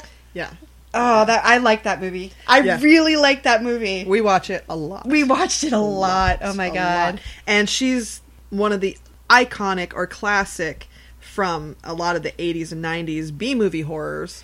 She's made a niche in the B movie horror list. She's uh, Oh yeah, she's got to yeah. be the queen. I mean, look of- at this list. I mean, I can't even go through this list. Look at this. Yeah, I mean, there's got to be uh, like Debbie Rochon. Yeah, I mean, yeah, yeah. They all but I together. would, yeah, but I would say Linnea Quigley was probably the the queen of B. Yes, yes, she was. I mean, there's no surpa- surpassing her. Yeah, I mean, she's done. Uh, I mean, a lot of everybody knows sorority babes and Sly Bolorama, um, Nightmare Night, Sisters, Night of the Demons, Night of the Demons. um, Silent Night, Deadly Night. I think it was three where she gets killed. Of course. Um, what's another one? Hollywood Chainsaw Hookers. Hollywood Chainsaw Hookers is another classic. Everybody loves it because she was naked, but she was painted. Right. So you you could still see her boobs. Through- You know, because that's what she was mainly put in these movies for was for her tits and her ass. Yeah, no, she had a great set of tits. She had great set of tits. She had a and such a hard ass. You can bounce pennies off them. I'm a tit girl myself, but she had a great set Yeah. of tits. Yeah, that's and she- they were always out. yeah, because that was her signature was that they wanted her in because of her tits. So, and she wasn't ashamed. I No. mean, she was not ashamed. She got the she got the check for it though. Yeah. yeah, so she's still uh, she's still active. She's doing the convention circuits right now, and she talks to her fans. I I talk to her on Twitter. Of She's- course you do. She's very nice. I'm trying to get her on the show, but she hasn't said yes yet. But I'll keep working at it uh-huh. because Linnea Quigley. Right. Yeah. So I have Marley Shelton. Shelton was the star of the one of the most ridiculous post-scream films of the th- 2000s, the wildly misguided slasher Valentine, and she appeared in both halves of the Grindhouse double bill, Planet Terror and Death Proof. Oh yeah, Valentine. Yeah, Valentine. Valentine. uh, but you know the Scream, the are these the parody ones? No, Planet Terror and Death Proof. They No. were Grindhouse. But yeah, no, she's she's pretty good. She's pretty good. No. But anyways, Yeah, definitely. No more dead bodies for Daddy tonight. yeah. Okay, Katharine Isabelle. Yes. Mostly known for Ginger Snaps series. Yeah, she was so good. And uh, then she was in Freddy vs. Jason. Yes. You know. But I'm sorry, she killed it in the Ginger Snaps. Yes. Like I she really turned that character into something. But I loved how her her character was always like, you know, with the the suicide thing. And it was fake. Yeah. Oh, she was in Carrie? The remake of Carrie. Oh, okay. Well, not the remake, but the sequel that was supposed to be a remake. Was that with Chloe Moretz? Chloe No, Grace- no, no. That was another one. It was um, no, it was the one with Angela Bettis. Oh, okay. Bettis, okay. right, right. the girl in the photographs. Yeah. I didn't see that, but I I've seen a lot of the trailers, and I was like, "Holy smokes!" And then the most popular thing she's done is American Mary, I, where she uh, was a Spoiler surgeon, alert. a surgeon, a surgeon student, a surgical student who gets violated by her professor. So she turned her uh, school knowledge into a profitable venture by doing unsanctioned surgeries for people who wanted, uh, you know, body modifications. Oh. And that's how we meet the Soska twins. They were the ones she kept surgeries doing surgeries on. Oh well, so I um, haven't seen it. American Mary. We'll have It's- to watch it. it's awesome, because I really, I really do appreciate Katharine. So I mean, and, and that's American Mary, where she starts off as the victim and then turns it around to where she's the badass, uh, getting revenge. So, um, Katharine Isabelle, she's one of the newer scream queens. She, in some movies, she does play a victim, and then other movies, she's a badass. So it's another one, really awesome. I have Ashley Laurence. oh! if you don't know who Ashley Laurence is, and I am not even a horror fan, but I know who Ashley Laurence is, then you don't know horror. So, of course, one of the biggest scream queens of the slasher era, Laurence became a household name as Kirsty. Kirsty Cotton. Come to daddy. Uh, fighting the nefarious Pinhead over the course of the first three installments of the Hellraiser series. She returned to the never ending franchise with 2002's Hellraiser Hellseeker. Mm-hmm. Like, she did it all. She was the scaredy cat scream, she was the pissed off scream, she was the revenge scream. I mean, she really, I mean, she has these facial. I think what it's good about her is her facial expressions. Like, yeah. she would do a lot of facial expressions where you're like, oh shit, shit's going down. Yeah. like, she was good at that, but um, yeah, she was good. Yeah. I, I'm sorry, she made that character iconic. Yes. Like, the character alone because Pinhead was after her and always mentioned her in the other series in the other movies. Always. Always meant yeah, she's always mentioned because she's the one who got away. Yeah, Got away completely. Yeah, Without having to go to hell or anything. Yep. So, yeah. Yes. Yes.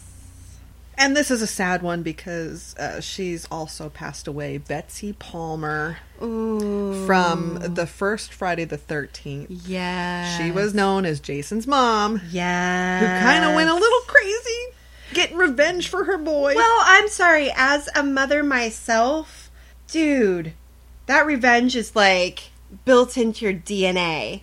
Like, and if it's not, there's something wrong with you. So, um, she also did. Uh, she was Friday the Thirteenth, and also part two as uh, flashbacks, and also um, kind of like what is it? Uh, her her image was morphed over uh, Amy Steel as she was trying Oh. to see as she was trying to to trick Jason yes into getting him vulnerable because he thinks he sees his mother. So her face was morphed over hers and then it would revert back. So that's when Betsy Palmer was in that. She was also in The Fear Resurrection and Bell Witch the movie. Ooh, the Bell Witch movie that was good. But that was uh, good. she was the most beloved beloved scream queen. because of the fact that she did it under a mother, Yeah. a motherly type. yeah, every everything all these movies that she's been in has always been a motherly or she did it so well. Yeah. She's got the face for it and the mannerisms Yeah. for it. I mean, she So- really. So she was the most beloved, and m- more so now because she has passed on. Yeah. So, Betsy Aw. Palmer. We'll see you on the other side. I know that you're friends or semi friends with her, but you have not mentioned her yet, so I'm going to. Tiffany Shepis. Oh my God, yes. Why did you put her on your list? I thought you'd ah. grab her up real quick. Oh my God. So I, I know you guys talk and stuff. Yeah. But this is another queen of B movie cinema. Including one of the Sharknado movies. I, yeah, I I have not dedicated myself to watching more than the first one like you have. yeah, I watched them all. watched them all. But Shepis is a fan favorite in the horror community and a frequent screamer in sci-fi and straight to DVD classics like Scarecrow, The Toxic Avenger 4, which I'm sorry, it's a Troma film. I love it. Yeah. Um, Bloody Murder 2, and uh, she's done many others. Oh, yes. She got her start in a total low budget horror film. and Well, of I was there at the start. Um, it, oh, she played uh, an infected, she played a creature. Okay. Who was an infected uh, scientist. Ah. Who turned into this creature, and she had this big metal mouth. That's how, and she had these big metal claws, and that's how she was killing people. I mean, it was it was kind of a shitty movie, but her character, the monster character alone, she went full nine on. Well, I think And- also with what she's done with her career, she's made it to actually being a fan favorite. Yes. B movie queen. Yes. Well, mostly because uh, she started off at the total low budget independent independent films. They wanted her in it because I mean she's absolutely gorgeous. She's drop She's dead gorgeous. absolutely she, gorgeous. I mean, I don't And- know her on a personal level, but she seems like she would be very personable too. She is very personable. Um, that's why fans really love her because she does the convention circuits, Aw. and she takes time to take pictures with people. And uh, I got to grab her butt, but but uh, yeah, she uh, she's mostly got her start with these low budget films because So she worked her- she she worked worked the- literally from the bottom the bottom and up. And now she's made it to where she can uh, pick and choose projects. And she even and her daughter is now starting a film career she was in uh, tales of halloween Aww. where uh, she played a kid getting revenge so nice one. at, uh, so mommy, at- mommy's done well. at uh mommy was mommy was in it as uh, these people that were uh kidnapping kids and killing them and torturing them Wow. so her daughter got revenge on these group of friends Oh well, I So, yeah. I knew I'd snatch her up before you, but yeah, yeah. So Tiffany Shepis, is a total fan favorite because everybody she is well loved. She's uh she plays those characters too that you can get with. and the I thing mean, is get down with. her characters are never weak or or like girl you know the weak characters she doesn't play weak characters. She plays kick-ass characters. Nice. I mean uh, i can't remember the name of the movie but she basically had a giant crossbow. She was in a mini skirt and a little tube top. But she had that crossbow. but she had the crossbow. And she went after the killer. So yeah. Nice. Yeah that's tiffany. Okay Ali Larter. Oh yes, yes. Ali Larter. She's like one of those morphing kind of actresses too. Yeah, she.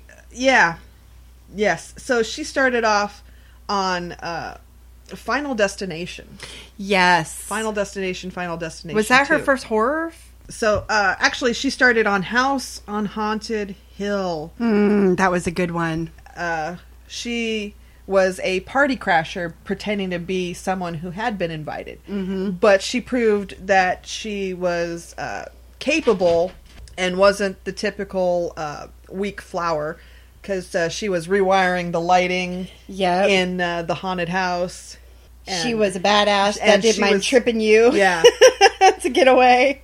but yes, and then uh, then Final Destination to where she was played the teenage, not quite weakling, but you know she Helped figure it she out. helped figure things out. She was part of the brains Mm-hmm. behind it. Then she was in Resident Evil Extinction. Yes. as Claire Redfield. Wow, Claire Redfield, and Claire Redfield is a kick-ass character. She's like one of the main kick-ass female characters. Yes, yes, next to Like the Milla's. original. next to Milla's, yeah. And she was also in uh, Resident Evil Afterlife, Resident Evil: The Final Chapter. Uh, She got into the later Resident Evil movies as Claire Redfield because of the game. So, um, yes, Ali Larter. She was kind of like the little teen teen scream, and then now she's a big girl. she's a big girl, Big girl badass. big girl badass. Yes. Well, nice segue into uh, my next character for Resident Evil, Milla Jovovich. Yes. There might not be one actress more associated with a franchise than Jovovich and the Resident Evil series, which has put the actress through a seemingly endless clash against the Umbrella Corp and its various zombies over six films. After 15 years of kicking ass, Jovovich brought along her then nine year old daughter ever for a turn in the final chapter, putting her through two years of training before appearing in the film. Mm-hmm. I mean, she. Milla is the action star. I mean, not only is she drop dead gorgeous, her eyes are piercing, Yeah. her accent is amazing. Yeah. I mean, she definitely can, can go from that frightened, scared little character to badass bitch that you don't want to ruck with Yeah. at the end of the movie or series or whatever. Yeah. Um, she really has got to be up there with, um, you know, like they said, no one can be more attached to a franchise than than Milla and Resident Evil. yeah, she was in almost all of it. Yeah. And plus, I mean, who doesn't? I mean, not to go off topic, but who doesn't still to this day quote Fifth Element quotes? Yes. they know it's a multi pass. Yeah. Multipass. They know it's a multi pass. so yeah, I definitely had to make sure, and I'm surprised you didn't steal her from me because you know how much mm-hmm. I adore Milla. Well, that's why you got it. As a well, you're nice. What the heck? That's why you got it. What the heck? You're too nice. I stole yours. stole a couple of yours. Oh. Heather Langenkamp. Ooh, yes. Heather Langenkamp. Oh my goodness! Again, if you don't know that name, Yeah. Night, the original Nightmare on Elm Street. yes, Where Nancy had been a victim, but she fought. She fought and fought to stay alive. and then she trained. She tried training others And then, yeah. to stay alive. And then she was in Wes Craven's New Nightmare, playing herself, Heather, who had to be Nancy to fight Freddy. because they brought him back for Yeah. real. Yeah. So uh, she's also a current woman in horror all the time because she and her husband have a special effects company. Oh. And they do special oh. effects together. So that's her n- new job. She doesn't do so much. She still does some acting, but she does more effects work. Okay. So I had to put this woman on here because I started out as a fan of hers when she was just doing indie films. And then she went to do some horror. That's Lili Taylor. Yes. She's got that voice. Yes. She's got that that voice and that mannerism about her. But um, when she turned to doing horror, um, I think the first inverted quotes uh, horror movie I saw was um, is The that no the one with Liam Neeson The Haunting. the haunting okay the haunting yeah where she was playing in like a ghost movie I mean it didn't seem like horror to me but there were scary parts in it Yeah. and I think that's for me when I started seeing her as a different light. But then she goes on um, to be a staple in horror films over the years with memorable turns in The Addiction, Which that's a vampire film. The Conjuring, Yes. Yes. and Leatherface as the matriarch of the cannibalistic chainsaw She- family. They did the like the prequel backstory of Mama Sawyer, who birthed Leatherface. and that was her Yeah. that was her uh, her part in it. All right. I got to not quite meet her, but she let me take her picture at convention. I got to meet her when she was in town in 1985. I have Oh, a you picture. suck. I have a picture with her out on location at the library here in town. Yeah. She's wearing a blue dress with these All like right. patchwork. Terror at London Bridge. Yes, Yes. I got to talk with her Uh, and I meet didn't- her. I didn't get to That's why her. she had to be on this list. Oh yeah. So everybody knows Adrienne Barbeau. You better She- know her. She was once married to John Carpenter and was in a lot of his films, uh, and also worked with uh, George Romero. You know, we know her from the original Fog, Swamp Thing, Creepshow, which is like the Creepshow is the iconic- because she was not quite a scream queen, but just a bitch who needed to die. but she did it so well. Yeah, yeah, she did. Billy. Then uh, Two Evil Eyes. Uh, she was also wasn't she in Rob Zombie's uh, Halloween remake cameo appearance? Oh yes, that's right. That's right, but you don't quite recognize her. I true, true, Yeah. but but you know most of her uh, work as a, a scream queen was definitely in the iconic era of 80s and 90s. I and mean, and now she mostly does uh, conventions. Well, she she does conventions, but she also does like independent and some low budget films now. And wasn't it before this she started at like soap operas and daytime Yeah. drama TV stuff? Yeah, well, she was in she was the daughter of Maud in Maud series Oh, back in the seventies. My goodness. Okay, so Yeah. she she got her start of being a Yeah. a badass. Yeah, so Adrienne Barbeau, she in and most of the the movies that she's been in, she's been um except Terror at London Bridge where she was the victim. Right. yeah. Right. Um but she mostly takes on the um she's like uh, the woman who knows. Well, remember she was in that uh, Carnival. Carnival. She was the snake charmer. She was the snake charmer. Yeah, yeah, yeah. So I mean, she is totally iconic, legendary. Yeah, definitely. I mean, if you go through the movies that she's been in, you'd be like, "Holy smoke!" Mm-hmm. But yeah, I, I I got to meet her. Oh, and she's also an author. I'm reading one of her. She's writing vampire stories. I have I have two of her books. I'm reading on Kindle. Well, that's the thing with these these scream queens is a lot of them have been models, singers, authors, Yeah. so, you know, some cor- kind of artist as well as their their art of being a scream queen. Yes. you just have to research one that you like. So check her out. Check her out.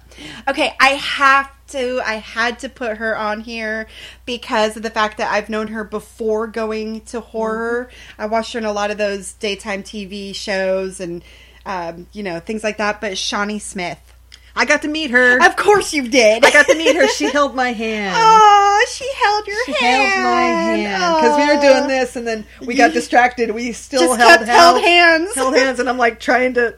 Why would you? And then her wrist was this big. Yeah, but didn't you say that she was really short? She was really short. Like how short? Like compared to you, because you are. I'm five foot two. She's literally under five feet. Oh, She was wearing platform wedges to look me in the eye. But she doesn't look like it on the film. Okay, Oh, so anyway, Shawnee Smith. what is she in? What is she in? Okay, Shawnee Smith, um, uh, trying to keep track of how everything fits in the Saw franchise. One element was Smith, who appeared in seven of the eight films, eventually being revealed as one of Jigsaw's main acolytes. And she's also in part of the Scream Queens, the series. Yeah, she she hosted the first season of the VH1's reality series Scream Queens, Yeah. which saw aspiring actresses competing for a role in the Saw franchise. Yeah. And she's also in uh, the remake of Carnival of Souls, oh. where she sings. She actually is a singer. So she she's not only an actress, but she's a a, a musician, singer, musician as well. See what I'm saying? A lot of these, a lot of these actresses are not just actresses. They're Okay, Kate Beckinsale.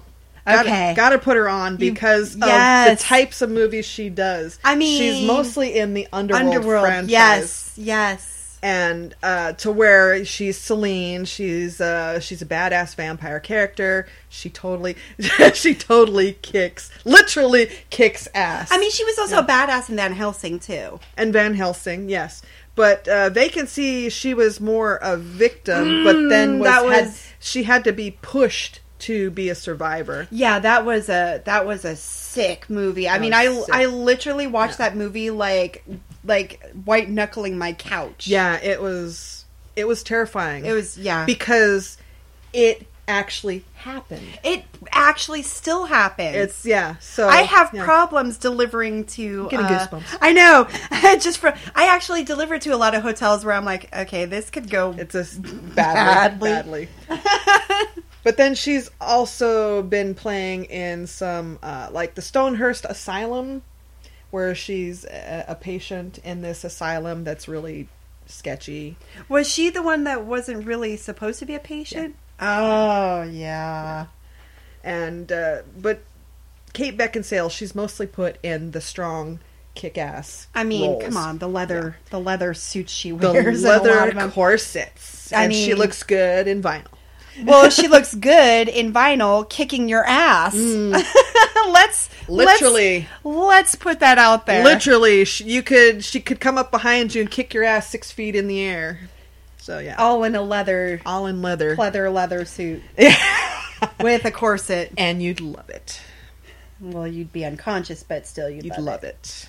So that's a little bit of. I mean, there is still tons and tons and tons of scream queens that we haven't mentioned. There's a lot of new ones that are mostly in the new re- in the remakes of the horror movies, which piss me off. But these women still do amazing work. Yeah, I mean, it, we could keep this list going on forever and be here for the next three days, but you two listeners would get tired of us. Yeah. But yeah, definitely much appreciation goes out to these these queens making their way through screaming. Um, definitely the pioneer scream queens that have changed the role from Candy From- Eye from Candy victim- from, from victim, victim. to Victor. Yes. Um, definitely appreciate all that these women bring into a film because, you know, as they say, no man can be an island. As they say, behind every great monster is a scream, Scream queen.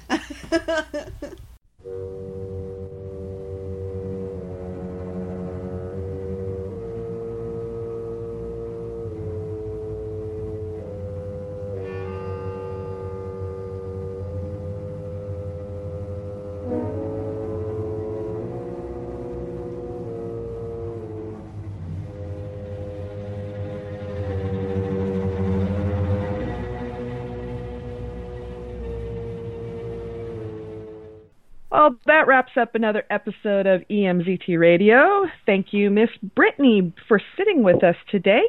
Um, but yeah, let's let's talk about let's talk about some more of your stuff you've done.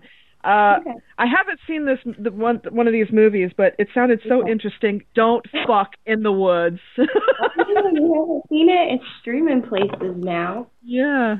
Like where? Where can I find it? Um, you can find it, I believe, on Vudu, Amazon Prime. Those ones. Man, he had a list. I'll send it to you, but I know those ones for sure. And it's available to buy on Walmart and Target.com, I believe. Oh. So it's definitely available a few places. All right. Yeah, 'cause uh, you know that's not giving away a story there. No, not at all. I don't know how people buy in that one at all. No, no. oh, have you ever noticed? Have you ever watched the Friday the Thirteenth movie series? Um, man, I'm gonna get a lot of shit for this, but I've seen the first one and the second one. Okay. Well, anyway, sure. as the series goes, you know, Jason is punishing the teenagers for, you know, drinking and doing drugs and having sex. But I always notice he waits until they have sex before he kills them instead of like. But then, uh, what was it? I think it was. It was part two. Remember uh, the guy in the wheelchair and one of the ladies? They were about to have sex, or they were they were trying to prepare for it, and he killed them before they got to it. okay. yeah, like he killed the guy in the wheelchair, and and he didn't. The guy didn't even do anything, and the girl she was just in her underwear. And Yeah, I didn't watch that one. I don't even remember that part. Thanks for Yeah. accurately describing my sex life, Bane. I really appreciate that. And it's all over the podcast now. Great, wonderful, thanks. Oh boy, yeah. So Jason is the ultimate punisher. I just love how all these other uh, horror, te- the teens going into the woods, and there's always something out there to punish them for their sins. I just love it. You did. man. yeah. It's like guys might get you. so it's just isn't it funny have you ever noticed that horror is like the only genre of movie that judges people and punishes them accordingly That is true. yeah Never- horror Yeah. horror is very judgmental because it has all these rules about you know don't have sex don't go around naked don't show your boobies uh Don't don't be a pothead. don't Don't party. don't drink, don't do drugs don't be mean don't be a killer you know all and I I just noticed I, I did a whole uh, episode about horror movie rules and it's just and and now the new the new horror all those rules are out the window because everything is up for grabs Yeah. yeah like uh it used to be virgins were safe the truly innocent were safe but they're not they kill kids they kill people that haven't had sex before they kill somebody who hasn't done drinking or drugs i mean everybody's everybody's dead I think maybe that way it's more I don't want to say like devastating because it's like, what? These guys maybe they deserved it, but these guys they definitely did it. Why did you kill them? Yeah, especially the children. I- Yeah. I've noticed children are getting nail- killed a lot more in uh like zombie movies or uh paranormal. like, come and like save them last minute or something. Now there's no one to save the children. They're Yeah. just yeah. Well, it, it used to be innocence was its own protection. Yeah. Not anymore. Everybody dies. Everybody dies. but the dog will live. No, not all the time. I Like- know. Like the horror movies I watched, The Dog Inside, I found sound probably like a horrible person, but that devastates me more than the people. Oh no no we were we were discussing this at another episode uh how it's more upsetting when the animals die. It really is. Yeah.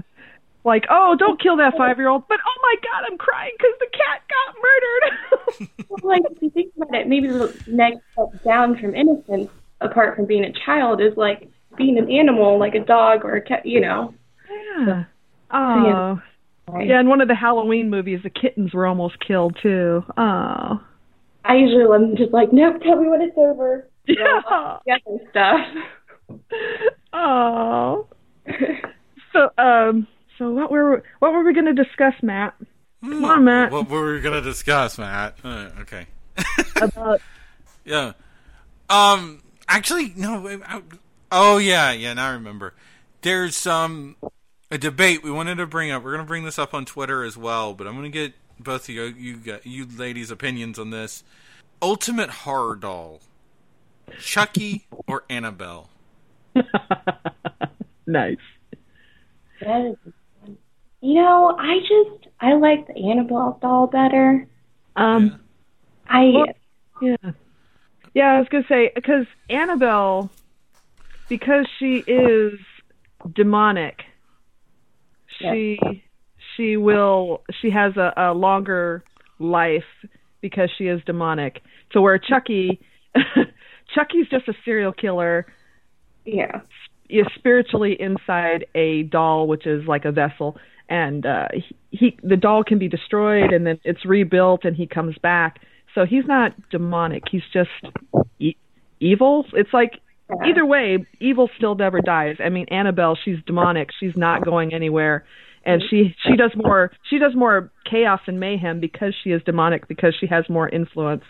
Yeah. Toward Chucky is like a taunter.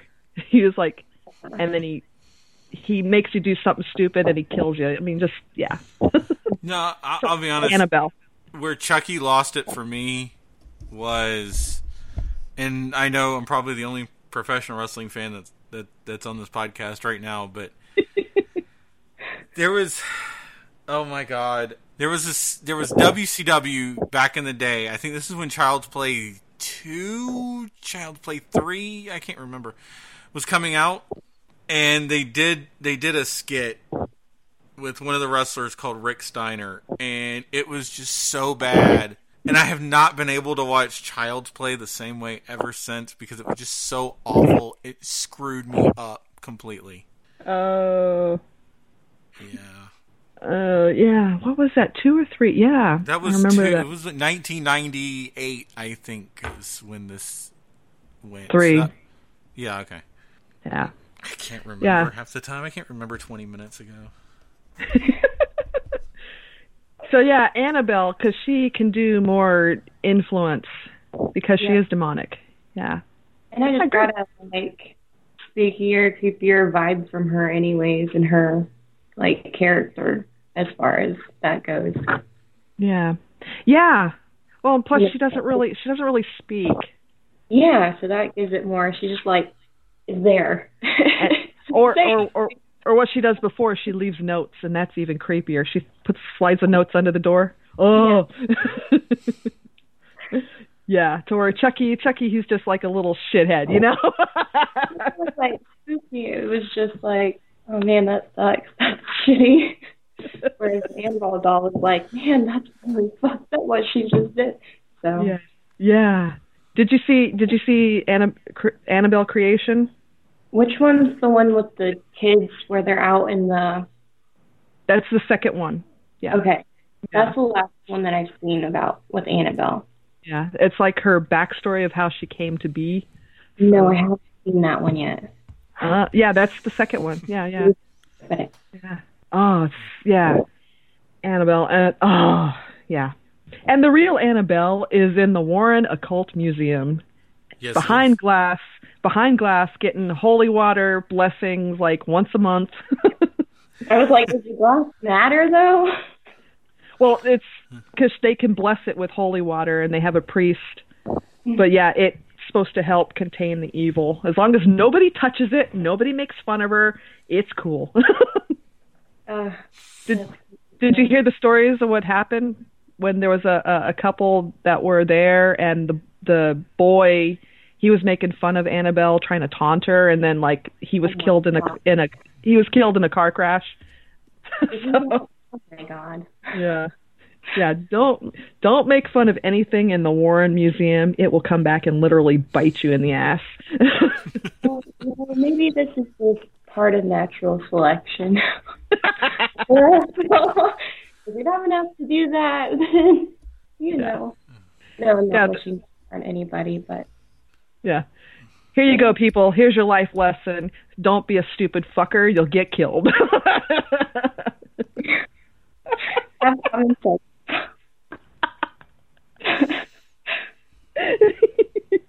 so, Brittany, why don't we tell people where you can be found to find your uh, your films?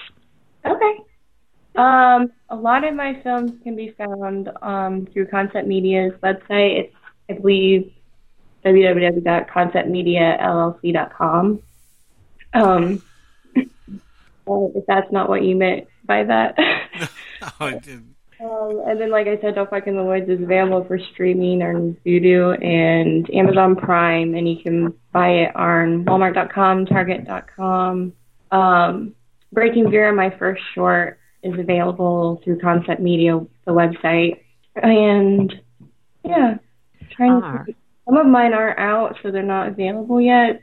So yeah, that's where my main stuff is usually. All right. Well, thank you so much for joining us today. We appreciate it. Well, for having me. I was it was fun. Yeah, and if there's any other projects coming up, please let us know so we can have you back. Awesome, I will do that. Thank, you. guys. you. and stay tuned for another episode of EMZT Radio. Ah. This is Ripley, last survivor of the Nostromo, signing off.